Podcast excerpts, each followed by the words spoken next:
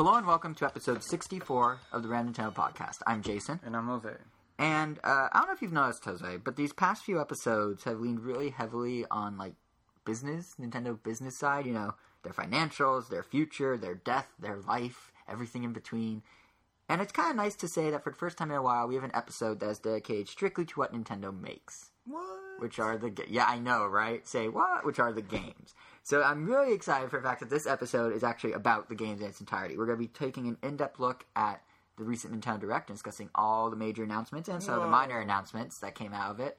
Okay settle down. I know this is too much to handle. It's like a roller coaster of emotion but even though it's only positive so far. And we're also going to be looking or giving our impressions of Steel Diver Sub Wars which came out of that direct is now available. So between the two of those things, between in-depth impressions and a game about submarines, we're appropriately calling this episode "Diving into the Deep" because you see depth and, and deep, and, and there's a pun in there. And if you connect it anyway, so in addition to uh, those two things, we also have some third-party game news to discuss. We have a very brief. After that whole speech about games only, we have a very brief detour into adjacent sales corner to discuss January NPD numbers. And then, along with uh, Steel Diver impressions, we also we also have impressions courtesy of you, Jose, of Wii U eShop title Giana Sisters Twisted Dreams. So, it's a lot of stuff to get through, a lot of games. If you're curious about specific games, we have the timestamps on the site, ramtown.com, episode 64, diving into the deep. Just click down. We break everything down by the specific times you can jump what jump to what you're interested in. But we're gonna start from the beginning, and the beginning is of course that Nintendo Direct. So, uh, I guess we should start with the bigger of the two systems that were talking. Like they, they talked about Wii U and 3DS, but 3DS totally overshadowed Wii U in that direct. I feel Didn't they talk about the 3DS first?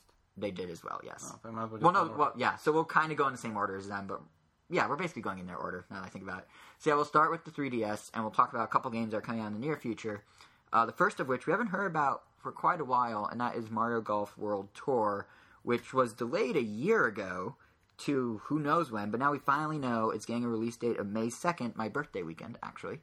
Uh, thanks, Nintendo. And um, it's going to have not just the multiplayer mode that was previously revealed with online play, but I will also discuss that's Satoru Iwata, Nintendo's global president. I feel like I always put that like full descriptor of him. I think You people are listening. pro- yeah, well, because you never know if someone's listening who doesn't know who I'm talking about. Although if they found Random Nintendo and they're listening to Pretty us sure talk for two and a half to hours, I'm pretty sure they would know who all these people are for the most part. but just to be safe, it's always good to put it there. I guess. all right. Fine. Uh, Iwata, figure out who he is. It's a mystery. he uh, he detailed the single player mode for the first time in the direct last week. So um, it's going to be more than what Mario Tennis Open had, but I would say less than what the Game Boy Advance Mario sports games had, where they're literally full fledged? RPGs. I'd say for some it is kind of the bar because I mean, there's like when Mario Golf, sorry, when Mario Tennis Open came out, a lot of people were upset that there wasn't an RPG mode, and everyone always associates, or not everyone, but a lot of people associate the handheld Mario sports games with the uh, RPG mode. That's like Camelot's Wow. thing. What? I don't know. I, I just meant that kind of. You even said when we got Mario Tennis Open and did our impressions on the show that there wasn't enough content to you. No, I did it. I could have sworn you did. No, I said that we'll it go was fine because back. I just wanted to play online and just do exhibition Uh, matches. Well, I didn't really care. You were the one that wanted the RPG mode and all the. did I just mix up? Our, did I just mix us up one hundred? I mean, when I think Mario Golf, I just yeah, I just want to play the golf. Golf. I don't really care so much about the RPG. Hence Right. why I never even Well, got here- in the first well, place. But regard- that's just me though. I mean, I Yeah. guess you. I'm not. I'm, people that. I'm just saying that it's somewhere in between what you seem to want and what other people maybe seem to want. I'm fine with where it is in the middle, or where it, I think it is, and that's that the single player mode has this mode called Castle Club, in which you control your Mii, and you're going to be doing various tournaments and various courses and whatnot as your Mii. But over the course of it, you can also uh, customize your Mii with up to eight different items of clothing, you, you know, and, and not just clothing, eight different items, including clothing and golf clubs and so golf it's kind of like the Mario Tennis. It's like Mario Tennis, but they- the shirts, the shorts. Exactly. and- It's exactly like that, but the difference this time around is instead of just going to like a menu and doing it, there's like a little world you're in. Like the Castle Club is a thing you walk around in based on the trailer, and you go to like the training area to practice your uh, golf skills, which is very similar to what Mario Tennis had with its training. Or you go to the locker room, whatever that is. I assume that's where you equip your stuff. But they also said in the press release, not in the direct, that there's a cafe and there's some other things. So I'm wondering, there must be some sort of like walking around and dialogue or something. Like, what would you do at a cafe if it wasn't some sort of, you know what I mean? Yeah, maybe Street Pass. I don't know. That actually would make a certain amount of sense. But and even if you just take menus to get to those screens, you're still like there's still different environments and there's toads you talk to and different things happen. So it is a bit more in depth, and of course, depending on the items you choose, that will affect how you play with you know how easy it is to control swing, the distance you hit, that sort of thing. So um, yeah, that's pretty much what single player is going to be. And you know, regardless, I guess at the end of the day, regardless if it's more like Mario Tennis or if it's more like Mario uh, Golf on GBA or Mario Tennis on GBA, I am fine with whatever it is, and I'm super excited for it. I have been for a year. I love Mario Golf. Toadstool Tour is one of my favorite GameCube games. So Uh, I've to play a Mario Golf game, so I guess yeah, we were supposed to play Toadstool Tour. I was supposed to bring it over sometime. I did not do that. I'm a horrible friend. horrible. horrible. But I will, but I will say it is extremely fun, and uh, and it looks like based on the new footage, all the whimsy of Mario Golf is still there. I Which is, did you see that screenshot of uh, uh, the Yarn Yoshi looking golf course? Or the Yoshi's New Island looking golf course. There's a golf course. There's a screenshot in time release after direct. It's Donkey Kong playing golf in front of what looks like some sort of Yoshi's Island, Yoshi Story, Yarn Yoshi like world. Like it has that aesthetic with like the knitting Sounds and pretty. everything. It's it's cool and the fact just the fact that Nintendo's diversifying it. And then they showed a Cheep Cheep underwater course where you're playing underwater and the that. water will affect the physics. Like there's some cool stuff they're doing. Yeah. I mean, a Mario sports game has yet to disappoint me, but I haven't played Mario Sports Mix either. So Yeah, well that's not I mean to Nintendo's credit, that's Square Enix. So if it's not good, if you play it and are disappointed, it's not Nintendo's fault. It's Square Enix. Did you play Mario Hoops three on three? oh yeah, I Did you like it? game. Oh well, then you awesome. will probably like Sports Mix as well. Um, I will say graphically, the new tri- the new footage they showed looked really good for a 3DS game. Like because there's so little going on and you're just playing golf, they're able to like really push the polygons on the characters and stuff. Like it looked good. Resident Evil Revelations good. No, well, Like, different yeah. art style, different yeah. art style. Yeah, I know. Yeah, But but in terms of know, yeah, but in terms of like the graphic detail, eh, somewhat. But uh, Mario Golf actually isn't the only game coming out May second. Nintendo, What? I know Nintendo loves me f- on my birthday weekend. Just to be clear, my birthday's not May second, but still, uh, they birthday are weekend. When is this game coming out? When's your birthday? Kirby Triple Deluxe comes out the same day as Mario Golf World Tour, Oh, which is May second, and my birthday is that. Su- it comes out on Friday, and my birthday's that Sunday, birthday weekend. It's my If it comes out the second, that would make Sunday the fourth. Your birthday's on the Monday. So You're it's not right. The weekend. You're right. Well, my birthday weekend in You that it's closer. No, no, hold on. I could do simple math. No, birthday weekend in the sense I will be celebrating my birthday over that weekend. All right, Mr. Technicality. Yeah, yeah, that's how I get by in life. Especially- Technicalities. All right. But uh, yeah, I don't know why Nintendo feels the need to constantly double stack their releases like this, but whatever, let them do it. So Kirby Triple Deluxe, which was out in, in uh, Japan since January, as we kind of predicted, will be here in May. I honestly thought it'd be the third week of May. It's the first week of May, but it's still May. So uh, half point, Jason. They do what they may do. Yeah. So we have, uh, since it's been out for a while in Japan, we have talked about the game pretty heavily on the show before. We discussed the keychain collectibles, which are basically Smash, like the Kirby Triple Deluxe answer to Smash Bros. trophies. You find them in the world. You get, you know, they're based on different Kirby games, that sort of thing. So uh, in the direct, they spent a lot of time talking about that, but we don't really to discuss that. But what I want to also talk about were some other things in the game that we haven't really talked about and haven't really been discussed a whole lot. Um, one of those is that much like, along with keychains, much much like with the Mario games, there are hidden collectibles in each world that unlock things later in the game. So instead of star coins or green stars, this time they are sunstones, and they're scattered around the level, and you have to find them, and then you get some sort of thing at the end of the game if you do it. So there's that, which adds a little more depth and adds a little more challenge since Kirby It games. does add stuff. Yeah. Yeah, well, yeah, it adds a little. I'm just saying, it adds a little more to it since Kirby games, especially Kirby platforms, tend to be on the easier side. They can get creative with how to hide these, and kind of like how in Mario, some of the star coins are impossible Yeah, I'm to get. trying to remember easy. um, what traditional Kirby games had in terms of hiding things, but they didn't. I don't none think of they had them- anything quite none of the this. none of the old any 2D ones ever had any except for um, crystal shards. That one had those crystal shards. You don't say. Yeah, those are pretty challenging. To But that was a little different because that was the main point of the game, right? The crystal Yeah, yeah, no, no, yeah. These That, are like definitely right. I don't think they. I mean, besides um, Mass Attack, that one you have to find medals, but that's a spin-off. It's not a. Yeah, that's more the experimental Kirby. Oh, Return to Dreamland did have hidden things. They had like gears or something. Oh, that's right. Yeah.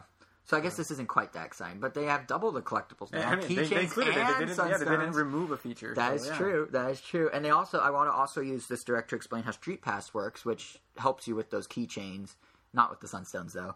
And it's it's actually kind of interesting because no matter who you Street Pass, when you Street Pass in the game, at certain points in each level, there's a Waddle Dee that will toss you an item. And if you Street Pass anyone, from my understanding, not just people with the game, he'll toss you a better item, and there'll be a little floating Mii head next to him to take credit for the item.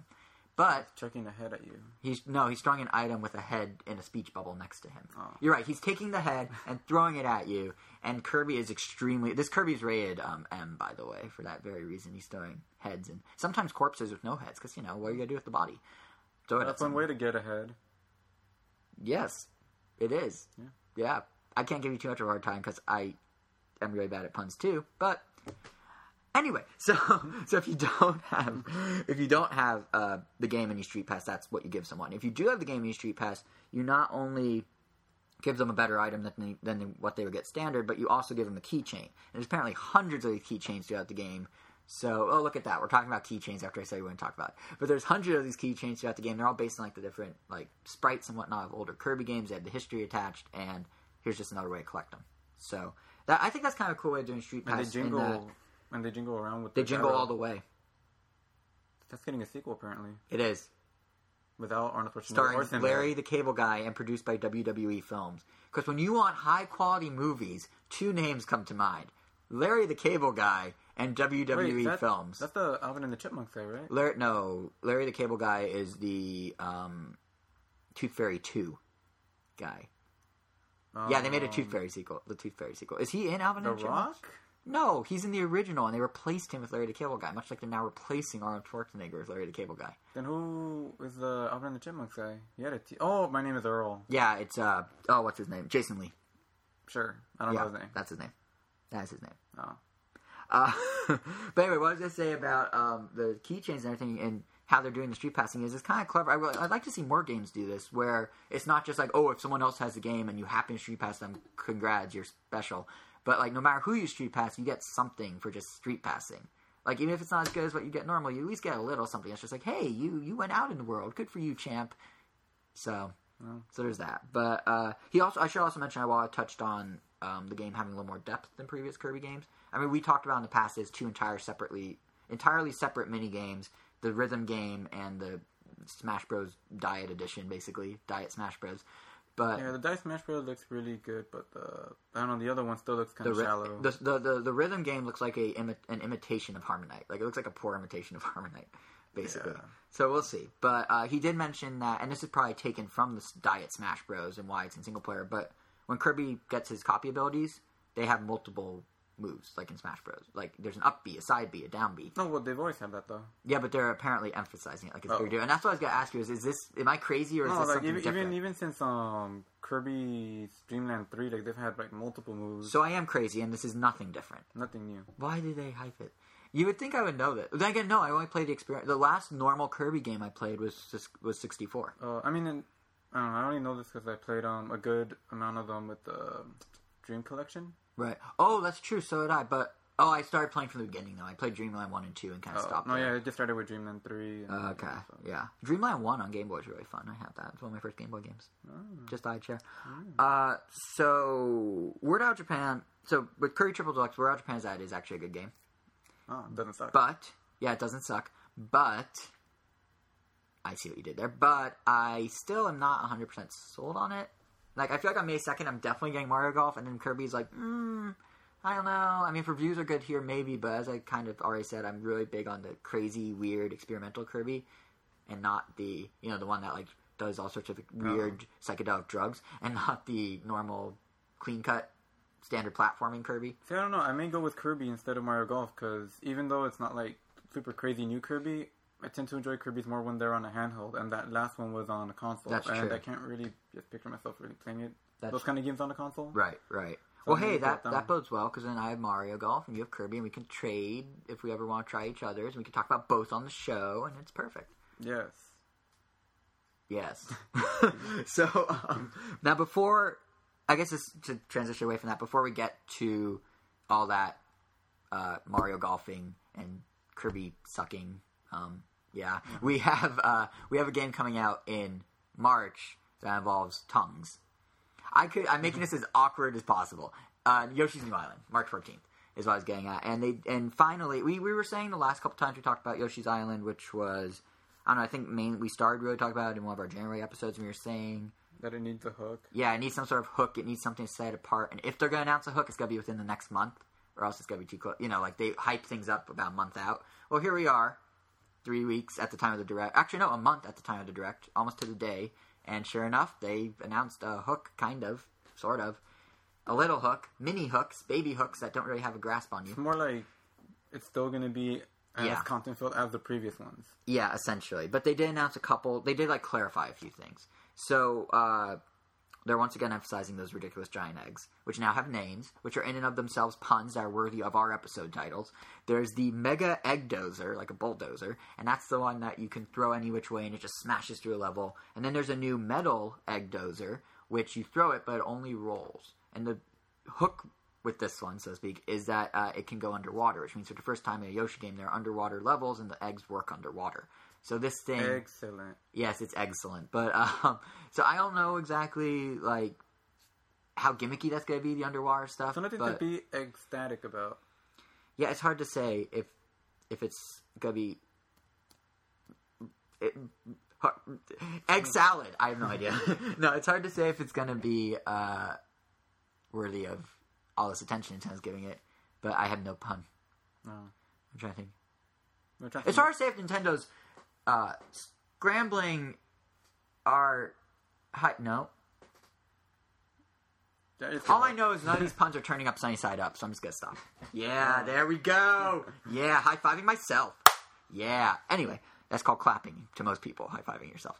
Anyway, um, uh, what I was gonna say though is so those are the two like new items in the game. They also have transformations are coming back. They now confirmed. This is the first time they've mentioned them since announcing game at E3 last year, and they're going to be the ability to turn into a submarine for underwater, more underwater stuff. They really like water in Wait this a one. minute. There was a submarine. Yeah, I know they're bringing it back. Yeah, so that means there were underwater sections in previous Yoshi games. but not when you're Yoshi. Oh, yeah. Only when you're a submarine. Yeah. And they're also bringing in they're bringing in a jackhammer, which you can use to smash through platforms, almost kind of uh, Mr. Driller like, sorta, or like ground pounding in some Mario games where you ground pound your way down the, the stack of platforms and collect coins.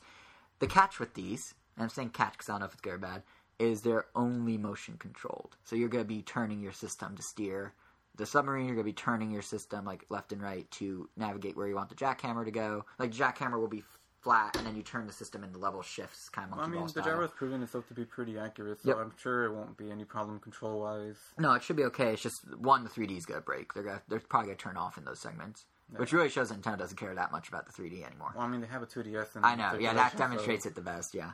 And two, um, it might just come off feeling kind of gimmicky. I mean, like, imagine if you're playing along, you know, you're playing a platform and it's like, oh, now I'm a submarine. Okay, now I need to start tilting Yeah, it instead of just than, hang um, forward again. There's some Kirby sections I've seen where like Kirby's Yeah. running along. Oh, he jumps on this pot. Oh, not have to tilt the 3DS to pour the water out of the pot into Yeah, some fire. that's and that's true. literally it. And Yeah, I'm and the trailer oh, for Kirby, I could have.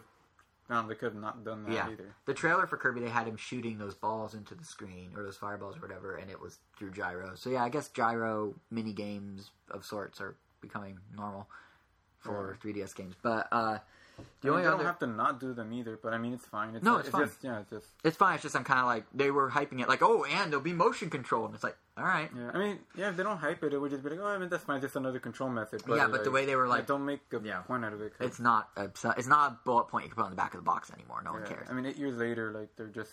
I don't know. Yeah. I don't think anyone gets excited about them anymore. No, not really. And I mean, honestly, those are the only things that are adding to Yoshi. I mean, the only other thing I guess I should mention is So it should be called Yoshi's Kinda New Island. Well, no. Well, that's the thing. Well, that's the thing with this is I think we're looking at it the wrong way. I think we're doing a really. I think this whole time I was thinking about it, and I think this whole time we're looking at it the wrong way.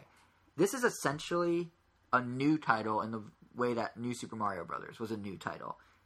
Both of them stay really close to their initial formula. Like New Super Mario Brothers had only a couple new items, right? The Mega Mushroom and the Mini Mushroom, and that was just a standard 2D Mario platformer, bare bones, really.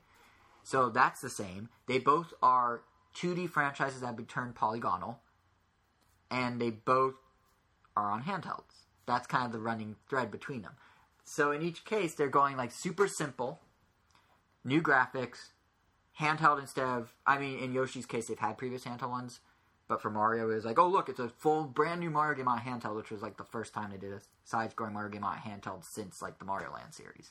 Hmm. So, so like in both cases, it's just like we're going bare bones, we're going simple. We want it to be a new version of the classic, but we're looking at it as well. What are they adding to it? No, no, I mean, I, I remember we, I remember we touched on this and we were trying Yeah. to figure out why it was called New to begin with. And that's why Yeah. I think it's it's just that running thread. It's almost like how Legend of Zelda: Link Between Worlds was going to be called New Legend of Zelda. It very close. It almost had that name. They were seriously considering it. But uh, the one other thing in Yoshi's New Island probably worth mentioning doesn't really affect us, but because we're gamers, anyone that's listening to this probably won't use it because we're gamers, and that's uh, the kind of now semi-standard Nintendo idea of having an easy way out if you suck at a level. That's still there. This time it's the flutter wings. So if you do really bad at a level enough time, flutter wings will appear, and as Yoshi, you can just fly over the entire level and reach your goal.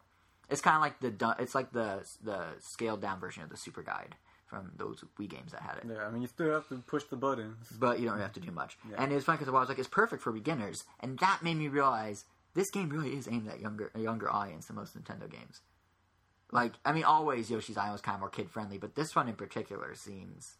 I don't know. Maybe it's just the art style or something, or how pastel it is, while the others are more vibrant. But there's definitely definitely skews younger. It seems.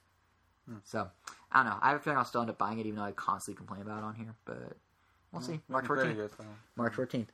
Uh, yeah, I think you know what I think. Now that I think about it, the big difference is this new game, unlike the new Mario games, doesn't have the excitement to go with it or the hype to go with it. Like the new Super Mario Brothers game, everyone's like, "Whoa, a new 2D Mario! This is crazy!" Da, da, da. But this one's like, "Oh, okay, it's another Yoshi's Island game. That's cool." But wait, it's missing the stuff from the other ones because it's going back. All right, sure. I think that's the issue. That's funny because we've had less of these. I know, but we didn't have 2D. Keep in mind, New Super Mario Brothers was the first new 2D side-scrolling Mario game since World. Is that possible? Yeah, since World. Well, I mean, not They kept counting the remakes, but Those don't count because they're I know, yeah, remakes. yeah. Yeah, it was the first brand new Mario 2D Mario game since before the N64 yeah. existed. And I think also um, this is what against years. Yoshi was that uh, I mean, it did have like you said, like a DS game, and Mm-hmm. it also got remade for the Game Boy Advance. And since they got that DS game, it kind of had new ideas in it. Yeah, and, it then- scales it back. Yeah, they're like, oh, so far. you assume like, oh, the next one they make is gonna have even crazier ideas, but And instead, they went, nah, went the other direction. But uh, those, those were the those are games we knew were coming, and now we have confirmation about dates. So we also got a few new surprise games that we didn't expect to see. These are all on the eShop though. Um, in the direct, Nintendo of course talked about Steel Diver Sub Wars. It's the theme of our episode. That's where it came from. And you know, it's uh, we'll be talking about later in the show, but it is Nintendo's first free to play, free to play um, thing. thing. Thank you. There is another free to play thing though, and that's coming out in a month. And this one we can talk about now since don't have impressions of it yet. And that's um, it's a compilation of baseball themed mini games called Rusty's Real Deal Baseball. And all of these uh, games are gonna be you get one, you download it for free. You get one mini game, and then you have to purchase the others. So the theme of this I game, don't know if I, I- like Rusty's design. It's Rusty, first of all, first of all, when I kind of unappealing. It's like I don't really know if I want to buy something from you. he's a first of all let's explain who he is. He's rusty is a dog who also happens to be an ex-star baseball player and he has gone bankrupt. He probably did way too much cocaine. I mean look how big his nose is. And uh, as a result he has to feed his 10 pups. So what he does is he opens a baseball shop a little shop shack and he's selling you these games. Um, that's pretty much his premise. I will say it's really funny in the Nintendo press release for the Direct, which is you know I used it as kind of a checklist to make sure I got all the information. Um, they when they describe Rusty's real t- real deal baseball, they're just like the opening sentence is ex pro baseball player and dog Rusty Slugger. it's just like oh yeah, because those are two perfectly normal things to put together. like everyone knows that many ex baseball players are also dogs. But uh, yeah, what I was gonna say though is the premise of this game and all the mini games is they're trying to capture the I'm not making this up the good feelings of baseball, which is the most inexplicable theme of a game I've ever heard. Like I want to kept like in the direct, he's like, yeah, this is the good feelings you get of of catching, the good feel of pitching, the good feel of umpiring. He's like, what good. So you're saying you're enjoying the game you're playing? Like, why uh-huh. is this like a theme? Every game you want to enjoy. I don't understand. I'm pretty sure he also one time said good feels and not good feeling, but I might have misheard him. But it's just like, why? Why are they running with this ridiculous gimmick? Just say it's baseball mini games. You got to do every every aspect really of fun, baseball, apparently. and they're fun and arcadey, You're gonna and get you a rush it. like no other. yeah, exactly. Why can't they say that opposed to the good feelings of? I didn't know umpires had good feelings.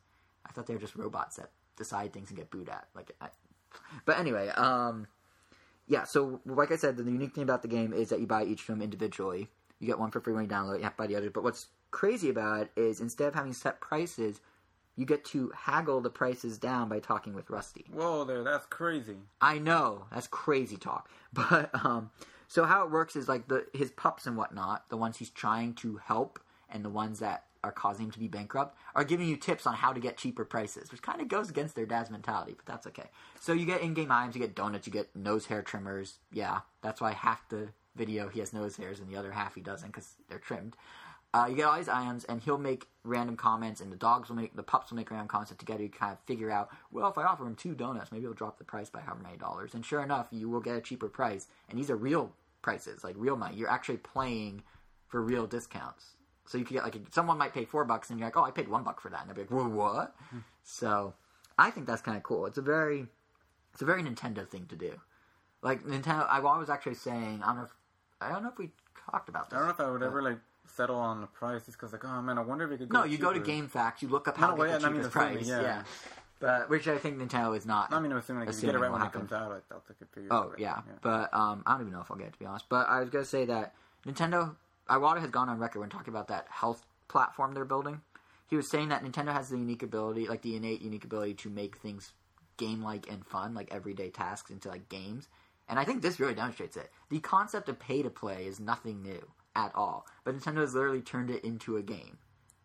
It's actually kind of a cool idea. Like I'd love to see him do more experimental stuff like this. I think it's great. The game itself, eh, I don't know. No, the mini games honestly don't look that engaging. Yeah, they're really basic. The pi- the Like I'm, pitching I'm pretty one. sure you could find those mini games in other games that you probably already have on a Nintendo console Yep. and just play those.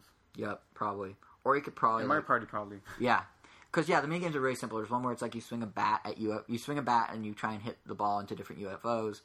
Because you know that happens in baseball. There's another where you're an umpire and you're literally just judging if it's a ball or a strike, and you just press giant touchscreen buttons to do it. That's it. There's one where you're catching and it's uh, like that. You kind of move the glove around to line it up with the ball. Lots of this stuff you're gonna be able to do in Wii Sports Club baseball when it comes out. Maybe just all cohesively, not the judging, but the catching and the pitching. Yeah. Yeah, so I don't know. I mean, it's interesting. I really Okay, like you the still have um, a copy of Mario Star, no, Mario Super Sluggers. Play that. yeah. That's a full baseball game, but I mean, I do really like the idea of the making a game out of uh, the It's pay to play. though, so I guess it doesn't have that going for That's it. That's true. This does, but So yeah, this is one of those games I think that we're just gonna have to wait to learn more. It's been out in Japan for a while. It didn't really make a splash there. I mean, it just looks like an experiment. So Yeah, I that's mean, all it is. It's not the full yep. And we'll and we'll be able to see. Were you trying to come up with a baseball pun and then just settle No. for Mexican food? No, no. okay. it's not the full nine yard. Nope, that's football. yeah. It's not the full home run. That doesn't work. Mm. Anyway, yeah, the game comes out next month in, or sorry, it's February still. The game comes out in April at some undisclosed date, and I Speaking think of baseball, I had a grand slam today. It's pretty good. oh at Denny's. Yeah. Oh, congrats. thanks. I had French toast as well, but at a local place, not at Denny's. Oh, It was brioche French toast. It was uh, baguette French toast, French baguette Oh, French toast, fancy. with drizzled with almonds and strawberries and and uh, syrup, I just had ketchup. ketchup on your French on your pancakes. No, not like pancakes. I had a grand Oh, the slam. eggs, right? Okay, right, because you put ketchup on eggs. Jeepers. All right, go. Yeah, because that was scary. That deserves a Jeepers. We're not in a Scooby Doo episode. We don't need to say Jeepers to everything. Um, what was that? Laugh? Yeah, yeah. Anyway, so yeah, Real Deal Baseball sometime in April. I'm sure we'll cover it closer in in some form, possibly. I might. I mean, we're gonna. I'm gonna download the free one and try the one mini game. We'll see how that goes. But uh, before then, we have a game I'm much more interested in, and this is a brand new 3DS eShop title as well that was announced in the direct, and that's Pokemon Battle Trozei. Now, Four in a row, and you're good to go. four in a row. And yeah, I need to stop singing on this. Yeah, but four in a row and you're good. Well, it's funny because it's three or more in a row in reality. Yeah, whatever. But no, the song is four in a row and you're good to go. Oh wait, that's Connect Four. No, that is chosen. It is. It is. It is true. Yeah, it is. Three in a row, go for one more, go for it. Connect Four is Connect Four. The, regard, I yeah. So Pokemon Battle Trozei is that somehow melted my mind, and it shouldn't have. Is a sequel to the early DS puzzle game Pokemon Trozei, naturally enough, which is actually a really good puzzle game. Like it's really fun. It came out in like March after the DS back in what 2005, I guess. But yeah, it, it's fun. So they're bringing it back. This time it's an eShop game. And it's going to have all the same match three or more gameplay of the original, but they're adding in some extra layers to it. And that's where the battle name comes from Pokemon Battle Trozei. So each uh, puzzle that you complete is actually a battle against a Pokemon. And if you beat the Pokemon, he joins your team. All 700 plus Pokemon are in the game from Red and Blue That have been through X and Y. right? That have been announced. So, Although, you know- they have DLC, the one they kind of just Oh, the crystally one they just announced? Uh, it's not out for another month. Why not?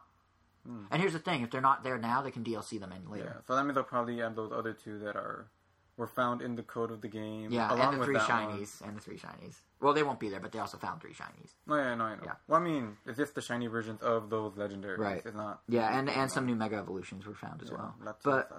But yeah, besides that, uh, so with this game, so yeah, you're battling the Pokemon. They join your team. There's over 700, and then you pick which Pokemon you want to have in your puzzle, like which pieces you want, like make your team, so to speak. And then the Pokemon that you use in the puzzles to do the battles, much like in the real Pokemon games, you build a bond with them, or at least they're ma- they're pretending it's like in real Pokemon games. You can build friendship, you can build a bond, but instead of it being like by, you know, you, I guess it is kind of the same as in Pokemon. You use them and they get a stronger bond. And um, the more you use them, the more powerful their attacks will be when you do the match three or match four, and when they attack that opposing Pokemon. So it's a puzzle game at the end of the day, but they kind of dropped in some of the use your favorites and they'll get more powerful concept on top of it, which is kind of neat actually. And they also um, are including the ability to have up to four people play co-op together against the more powerful Pokemon if you need it. So you can work together to tackle a whoever I don't know, give me a legendary. Uh, Regigigas, because I saw that Sure. on the trailer. Sure. Yeah. So so that's kind of a clever way to do multiplayer. They didn't mention a competitive multiplayer, which I thought was odd. But at least there's cooperative. And the other thing about the puzzles I forgot to mention that's kind of cool is um, this one's actually more in depth than I thought they'd go. Types matter. So if you're battling a Charizard, you're gonna want to put more water types on your team in or as your puzzle pieces, like a Squirtle and a Totodile and that sort of thing, and that will have stronger attacks against the uh, Charizard, and you'll beat the puzzle faster. So there's actually a lot of like Pokemon in this compared to most Pokemon puzzle games. Like a lot, I just realized I went Pokemon and then said Pokemon a second later. But a lot of um, you know, like Pokemon Puzzle Challenge and that sort of thing is literally just normal puzzle Like game every with a Pokemon game skin. that came out around the time, like Yeah. maybe, well, no, that was a different time, but still same. Puzzle. Yeah, yeah. So like it's kind of cool that they're actually making it more Pokemon y. And like I said, the original is very fun, so I'm, I'm gonna pick this up. It comes out March 20th. It's only 7.99 when it comes out, which isn't bad.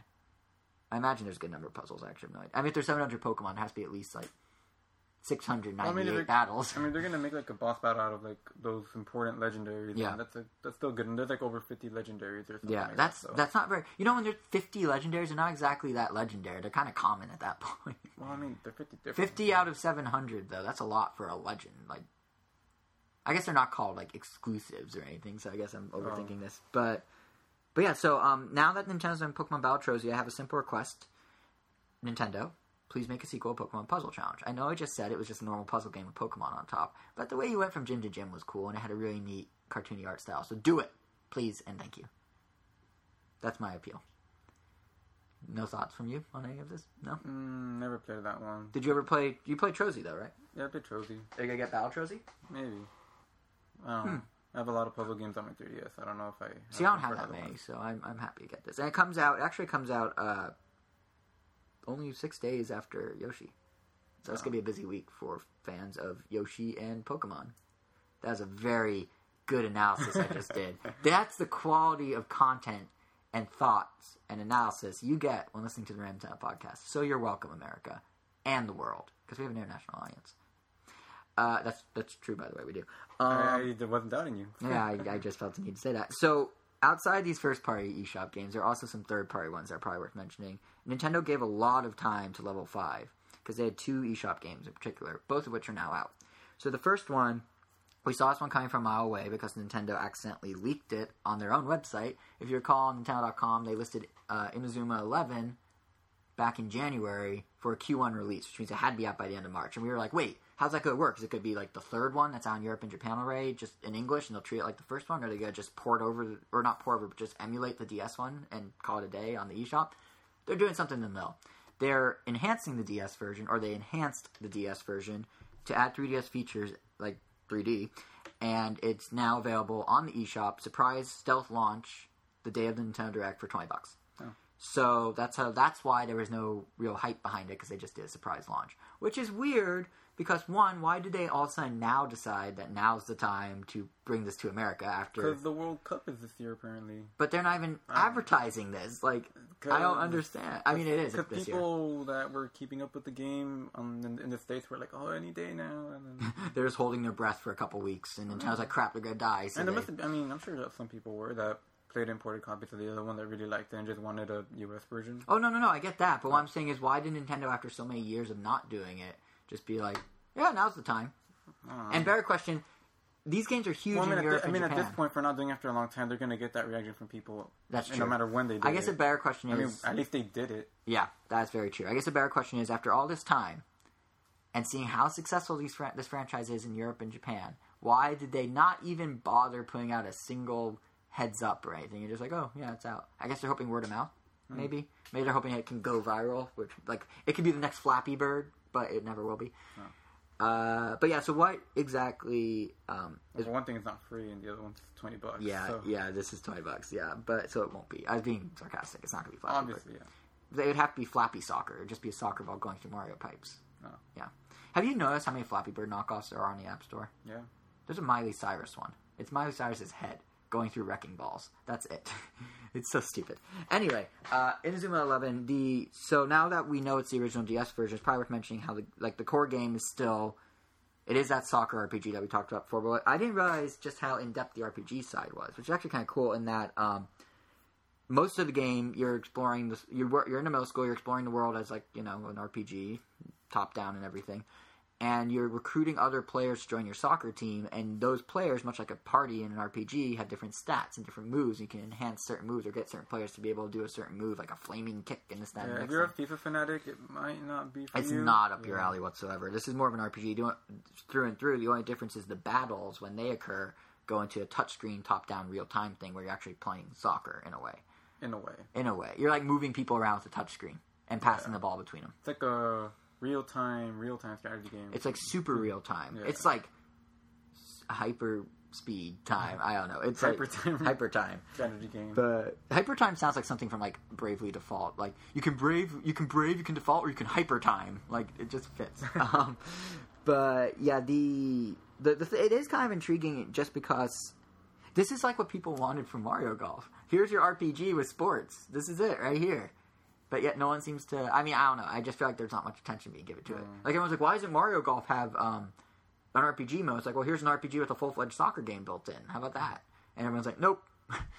but I don't know. It'll be interesting to see how it does. Um, it's worth mentioning though that in Europe, where this was once upon a time their baby and their exclusive, it's they're they are filling that void very quickly with a different soccer game that isn't in America. In the European Nintendo Direct, uh, Iwata announced, or whoever at Nintendo Europe announced, Nintendo Pocket Football Club, which is a full fledged soccer sim. It originally came out in Japan in 2012. like soccer manager sim or actual like FIFA Like- soccer sim.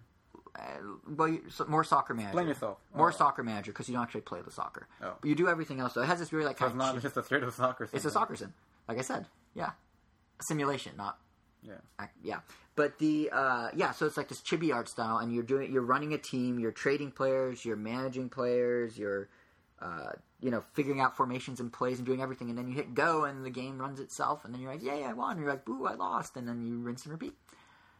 That is how people react in Europe to games. Yay, I won. Boo, I lost. It's completely the exact same tone. But uh, yeah, so I guess because they lost Inazuma 11, they now have to have their new soccer game. So it's coming out in Europe sometime in 2014. Don't know when. Um, maybe it'll come to America. I mean, football manager or soccer managers or football managers are big in Europe and never really are sold here in the states. So I don't know if we'll see it, but it is interesting that it took much like Inazuma 11 took many years to come to the states. Are Pocket Football general Club. popular in Europe? Yeah, they have farm simulators that sell super well in Germany. No, I mean, well, I mean on Steam, like they have all of those available, like Farm Simulator. Yeah, but they're big in Train Germany. Simulator. Well, train simulators are big in. Simulator. Train Simulator is really popular in Japan. It's one of the best selling. There's a Train Simulator series in Japan that's one of the best selling games in the country. Wow. But uh, yeah, farm simulators are a weird German thing. But German, there's a lot of weird German things. So I guess we could just add to the list. Um, but what was I gonna say? Yeah, I kind of like the Pocket Football Club. Actually, sounds kind of interesting to me. It's essentially a strategy. It's essentially like Fire Emblem or Advance Wars, except you just set all your stuff before you start playing instead of as you play. So I mean, it could be cool if it's cheap enough and it comes to America. I'd consider it. But but back to level five. There was another eShop game which also came out just this past Thursday, actually, a week after the direct, and that's Weapon Shop de Omasse. I think is how you say it. And uh, this is the fourth entry in the Guild01 series. That's what brought us Aero Porter, Liberation Maiden, Crimson Shroud a couple years ago, or a year ago. No, two yeah, a couple years ago. And uh, for some reason, this one never made the transition. It was originally a four game set. We only got three. Now, once again, with no explanation, level five's like, oh yeah, we forgot one. Here you go, and they brought over a weapon shop. So the premise is kind of funny, actually. It's um, you're running a weapon shop in a classic RPG. You're the blacksmith. You have an apprentice, and heroes come and go and tell you their tales as they're stopping by to get their weapons. And you're not actually like going on an adventure. You're not going into the RPG. You're just running the shop. So it's like the p- point of view of those NPCs you always encounter in Dragon Quest or Final Fantasy or Tales of Symphonia or anything like that. And how you go about we- making these weapons is through a rhythm mini game where you use the touchscreen to basically forge all these weapons to a certain beat, and there's different beats and everything. And the better you perform, the better the weapon is. The worse you perform, the worse the weapon is. And if the weapon's not good enough, the hero will go take it, will lose, and will refuse to pay you. And at the end of the day, you need money. So that's how you lose the game. um, but the whole thing's supposed to be like a comedy. It's from some Japanese comedian named uh, Yoshi. You want to try and say this? Yoshiyuki Hirai. Actually-. Yeah, actually, it sounded pretty good, right? Yeah. And uh, so that means that like it's gonna be kind of whack. Like he's a comedian in Japan, like a pretty well-known comedian. This is his like send up his ode to RPGs. So as the heroes come and go, they're gonna be telling some pretty ridiculous tales. Apparently, Pretty ridiculous. pretty ridiculous. Let me tell you, they're gonna tell some wacky stories. Yeah. So um, I don't. I mean, I'm honestly, it's only eight bucks. It's seven ninety nine. Just the premise intrigues me. I might pick it up. I'm not entirely sold yet because I don't know if there's more to it than just forging weapons by tapping a touchscreen to a beat. But it's a neat idea. Like it's kind of cool I to see a video game game parody. I don't know. It just looks interesting, and I do like my rhythm games. So Yeah, yeah, that's what like originally when they're like, oh, I'm like, oh, cool, they're a video game parody. You never see games that are parodying other games that much. Like there are exceptions, Gex, back on the N64 and Yeah. PlayStation, that sort of thing. But you don't usually see this. So then, uh, so I saw that, I'm like, oh, that's interesting. Hmm. Then they showed the rhythm gameplay. I'm like, well, I like rhythm games, sure, but I haven't, I just haven't pressed that buy button yet. So I, I don't know why, but oh, that's unfortunate. but yeah, maybe maybe my next episode I'll press that button and we'll have impressions. Maybe my next episode. Maybe, Yeah, just maybe. just maybe. But one other level five game because we're not done with them. They this should really be a level five direct. One other level five game that Nintendo discussed is one's coming out very very soon, and Nintendo's been very very quiet about, and that's Professor Layton and the Azran Legacy, Azran. which up until what two weeks ago maybe we knew basically nothing about, except that it's another Layton, and now And it's like the last part of the. it's the last part of the second trilogy yeah. with the new girl assistant. Yeah, they sure spent a lot of time talking Yeah, about that they really like that girl. That was like a good three minutes of her, backstory. her no nonsense attitude. I don't know if they said that. Yeah, right. that narrator, by the And she knows how to fight, and she's just awesome. So please like her because we really want to do a spin off of her. Yeah, that's that's what I was getting from that. Like, are you guys trying to pitch me this character? Like, it honestly sounded like it was a pitch meeting for like a character on a TV show, and they're like, "No, she's different than most girls. She's no nonsense. This girl Look at that perm." Yeah, but like, and that yellow dress would become so iconic for this character. Like, it's just like the way they're pitching it is like, I I don't know. Do you watch old school Ninja Turtles? Yeah, yellow. Oh yeah, it's the same yellow. But uh, yeah, so what we previously knew was all that. It's another Layton. There's more brain teasers. It's in 3D. There's more crazy British storylines with this girl, and now we know all that. Plus, there's a Street Pass mode. That was the big differentiator that Nintendo left out until oh, two weeks before. It's So was it on the scale of Little London, Little?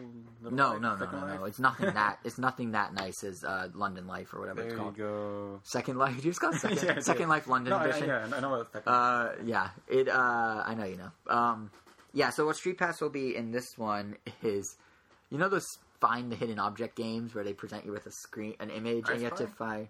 Like It's like I Spy, and it's like, oh, where's the lamp? And you have to like find it.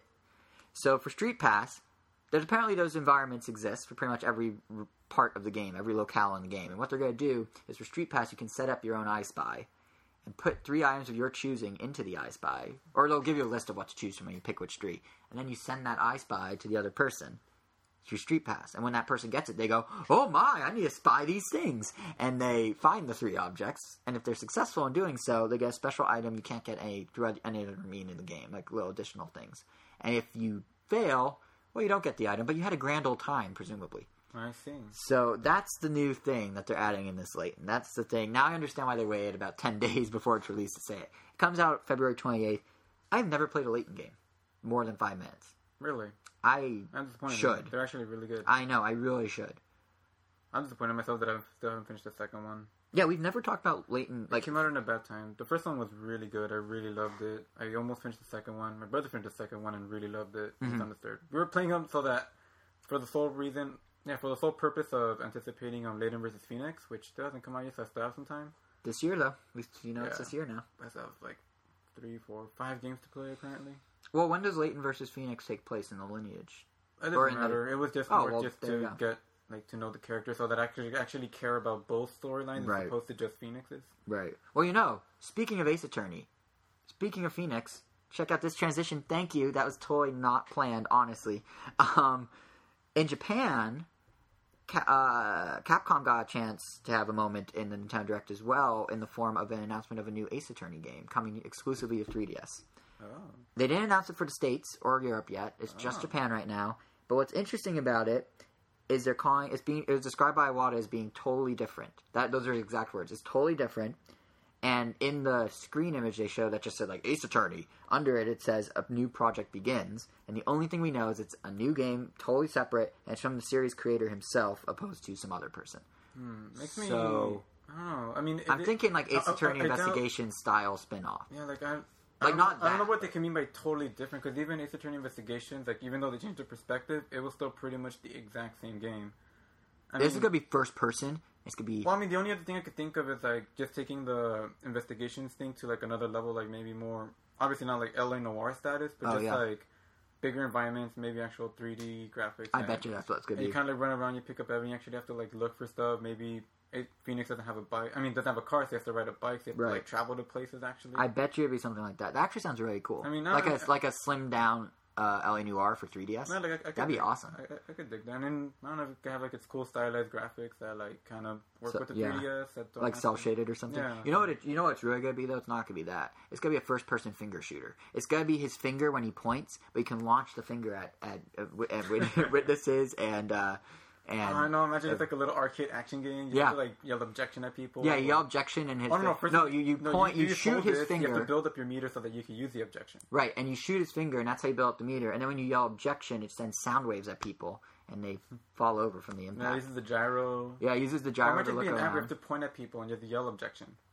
It's an augmented reality. camera, yeah. It's an augmented reality app. Yeah, Hopefully, I hope Capcom doesn't do any of that. If they do, we have a serious problem on our hands. If they're taking our advice on how to make first-person finger shooters, which is a new genre I've just coined a minute ago, we have a big problem. Yeah. Now, so in Japan they got Ace Attorney, but here in the states we got a little slice of Capcom as well, and in Europe where they re re reconfirmed that Monster Hunter 4 Ultimate will be coming to the West in 2015, and they showed some footage. So, Monster Hunter fans, you got like 30 seconds of footage.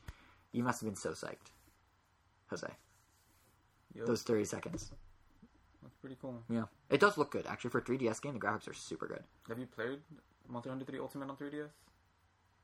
Yeah, but it or looks watched better. Elvis play. Yeah, I, I played the demo. No, I played the Wii U demo, not the. No, I played the 3DS demo. Yeah, good. Mm, but it looks better than the 3DS one. I mean, than the than 3 Ultimate. Yeah. The monsters look way more detailed, sorta. Am I overstaying I don't know. I, I thought the monsters looked the same. I mean, just the environments looked way better. But obviously, this was a port from the Wii game, so the three. Oh, three. Three was a port. Yeah, yeah, yeah. So No, no, three went the other way. It went. uh no, it was first. Oh, you're right, you're right. 3D. Yeah. Yeah. Yeah. Um. So that's it for 3DS. Actually, speaking of games going between systems, um, I think overall it's a pretty strong showing for 3DS on in this Nintendo Direct. Wii U, on the other hand, was kind of a mixed bag. So we did get one new game announcement out of this Nintendo Direct, and that was NES Remix Two. All right. Yeah, I didn't even get the first one. I did.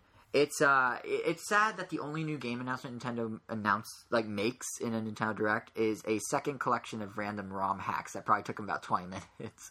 Now, don't get me wrong, the first game is a lot of fun. We talked about it back in episode 60? 60. We talked about it back in episode sixty, and it is cool because it takes class, you know, it takes like early NES games, mixes them up in kind of clever ways. It has A it remix, has if you you will. Yes, indeed. You could say it's like a remix. Uh, but yeah, it's not just like sometimes you're doing little challenges within the specific game, like kill Luigi as quickly as you can. That's the real one. And sometimes they miss they ma- like mash up the game, so you're like playing as Link in Donkey Kong or whatever. And it's actually really fun. So um, it has kind of a WarioWare vibe to it in a way, and how they just are like do this, do that. And uh, the one downside to it at the time was that all the games were current eShop releases. So there were all these early NES games, not necessarily the greatest NES games. Like you had a very random collection of like golf, Urban. and Urban, Urban Champion. Champion. And it's just like, why are these here? So for NES Remix 2, they're upping the assortment of games to be new games that you'll do the same stuff roughly, but they'll be games that people actually care a bit more about. So some of the ones they showed on screen that I noticed uh, were Super Mario Brothers 2 and 3, Yeah, there was Metroid, right? Metroid, Kirby's Kirby, Adventure, yeah. Dr. Mario, Punch Out, Zelda Wario's 2, Wario's Woods, Mario Open Golf, and Kid Icarus. Yeah. So there's a, I'd say the majority of those games are good, opposed to the last time when it was like a 50 50 split. So there's that, which is already in its favor. And the game's still going to cost $14.99 as the original did. But this time Nintendo's adding more bang for your buck in the form of two modes that were not in the original. So another reason why this is better than the first. Uh, so on top of all those mini games that you do, and on top of all the like getting the rainbow stars and getting maximum achievements and posting your high scores on Miiverse, you can now have an access to an entire new mode with NES Remix 2, which is Super Super Luigi Brothers, which is literally the original Super Mario Brothers mirrored. So you're running right to left everywhere instead of left to right, and they keep Luigi's super gi- hump, super high jump, super high hump, super high jump. Uh, yeah, I could talk. They keep his super high jump, so it's a little different handling. But uh, that was like a one little mini game in the original, and they where you run right to left in one specific level, and they fleshed it out over the entire game. So that's kind of cool. That's, What a twist. that's in there for free, or want a flip, more appropriately. Uh, and the the other thing they're doing, this one wasn't really talked about in the direct. You can you may have noticed it on the menu screen when they showed it. It's called Champion Mode, and it, or sorry, Championship Mode. And uh, Nintendo didn't really say anything, but then on their website they kind of stealthily pushed out what this actually is. So how it works is you will get three NES game levels, three rapid fire NES game levels at random. Like they're just gonna go one, two, three, real quick, and you just play, play, play. And then you are ranked in how you do on those based on the scoring system from the 1990 Nintendo World Championships. They used to do a thing when NES was at its peak where they did huge, kind of like the Pokemon tournaments they do, like what you wrote about on the site a few weeks ago, where they brought together all these people and they had special cartridges with special rules and everything hacked into them. And Nintendo would host these, and you'd be a champion. I think they only did. I think the 1991 one was the only one they ever actually did from beginning to end. But there were other years that they were toyed with it and stuff. So those rules will now apply to this. The interesting catch is for Championship mode, you need NES Remix One and Two, both purchased on your Wii U. Oh. So I'm suspecting It pulls. it's going to pull from both. But that leads to a different question. Why is Remix 2 an actual sequel and not just DLC for Remix 1? Because then you guarantee that you get to use that mode. Yeah. What? No, you're right. Because then you would guarantee that you'd be able to use that mode as opposed to someone that just buys NES Remix 2 that doesn't have NES Remix 1. no, I'm saying That's like, What? why, why didn't they make it DLC so Yeah. that you can guarantee that whoever downloaded it has both games? Oh, well, I, I DLC you certainly have both if you Uh, that's why, as opposed to how it is, where you have to buy them both separately. Yeah, that's what I What? Sorry. Never mind, just go. no, am I missing something? I'm missing something. no, no. Just like, no. That's a, that's a good point because that way you're making sure they have Oh, both so that you can gotcha. actually use you're, that mode. You're you're pitching why it should be DLC, or why not? yeah. Why? Why it should? Just go. This is too go. much for me to handle. You know what? forget it. Just forget it. No, th- no, we need to grind this to a halt even more. uh, everyone, go get. Go, now's the chance to go get a snack, a, a sip of water, because we'll still be right. at this in you about five it should have been and I'm like, yes, they should have because then at least that way they would have been Right. able to guarantee. Okay. That's what I thought. So you're pitching for Yes. DLC. Okay. That's all I was asking. That's what I thought. Because at first I thought you were saying that's why they shouldn't. I'm like, no, but that's why they should. Yikes. Yeah. Sorry, that was all me. Um, yeah, that's the thing I don't get. Exactly what you said. Now that I understand it. Um, yeah, it just does. It, it seems silly. And on top of that, not only um, wow, you just like fried my brain. Not only is there that issue, but also why don't they? They could just release these as level packs, or they could just like there's. It just makes more sense to be DLC, and then just have one NES remix. I mean, you already are buying it from the eShop, so clearly you're capable of downloading things. So you could have. Funny how just- Nintendo is getting DLC right with a lot of things. And Yeah, then, and like, then this and they then there's do. something that are kind of like oh a no brainer and Yeah, I mean, my only guess of why maybe they because they never didn't, planned for a sequel. No, well, that might be part of it, but I think the real reason because the hooks are baked are put in. Well, even I'll then, put I feel way. like you would have to build Every- the infrastructure in the few games just in case Yeah, you ever want to make a sequel. And not only that, but every single part of NES Remix has a eShop icon and an eShop button because they want you to buy all the Virtual Console games. So it all hooks into the eShop so perfectly. Why can't they add a second one? The only thing I could think of, which is a bit ridiculous, is the in NES Remix 2 you can actually share videos of your accomplishments. Like you could post videos to Miiverse. Maybe in some weird way it doesn't work with NES Remix 1. Now you could argue, well, why don't they just push a firmware or software update or a software patch and then push the video, right? Like the video feature. But maybe Nintendo's like, you know what? Let's just let's just not bother. Because then they'd have to retroactively add the video feature to NES Remix One, which is more effort. And reason number two that I just thought of, it's kind of a hidden cost situation. If you buy NES Remix One, actually this is probably what I did. If you buy NES Remix One after NES Remix Two comes out, you know you're buying the original and there's a second one with other features. If they're all one game and you buy NES Remix One, you're like fifteen bucks, sure, I'll buy it. Then you're like, wait, if I want this, then the next thing I have to spend five more bucks and then ten more bucks or whatever. You might be a little like hidden cost. That's unfair. Or the flip side of that is they could raise the price of the original NES Remix, and everyone's gonna be like, why is it so expensive now? So this is probably why they did it like this. Now that I think about it, I still think the I'm like making excuses for them, and in the end, of, at the end of the day, they're better off they did as DLC. But whatever. At least Japan got it right. In Japan, they're not only releasing NES Remix One and Two on the eShop, but they're actually doing a physical combined release of the games, which has really cool box art. So I don't know why they don't do that here. That comes out the end of April in Japan, which is April. Also, I don't think I said this is when NES Remix Two comes out on the eShop here in the states. But I guess I guess Japan just embraces physical products better. I mean, they're also launching in Japan a bundle of the Wii U that ha- that's branded with Mario Sports Club. Like it has the logo everywhere, and it has baseball, golf, and tennis pre-installed. Which you would think they would have done when it first came out, and you would That's think like they would do it you in get to the original Wii. Yeah, you would think they do it in America and Europe, but no, only Japan gets it. And yeah, Hmm. uh, I mean, I guess they're waiting for golf to come out. Yeah, But maybe. Wait, did I say baseball? I meant bowling. I think I said baseball when I Yeah, listed it. just say baseball, Bowling. and I just agreed. yeah, because baseball's not out yet, so that would be a feat if it somehow had a game that wasn't released. But yeah, I don't know. I don't know why Nintendo isn't releasing either of those things here in the states. I would. I mean, I'm glad they're not, in a weird way. I'm glad they're not doing any NES Remix One and Two in the states because I'd be bummed that I already downloaded one because I like my physical games. But I don't know.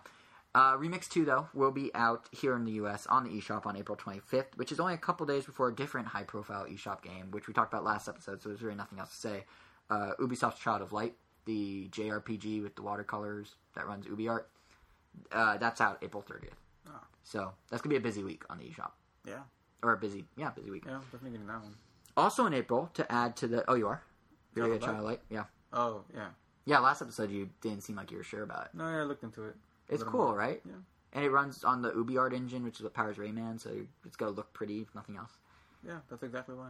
No, I'm sure. Yeah, just for the I'm sure, like, man, I sure do love that UbiArt rendering engine. Yeah.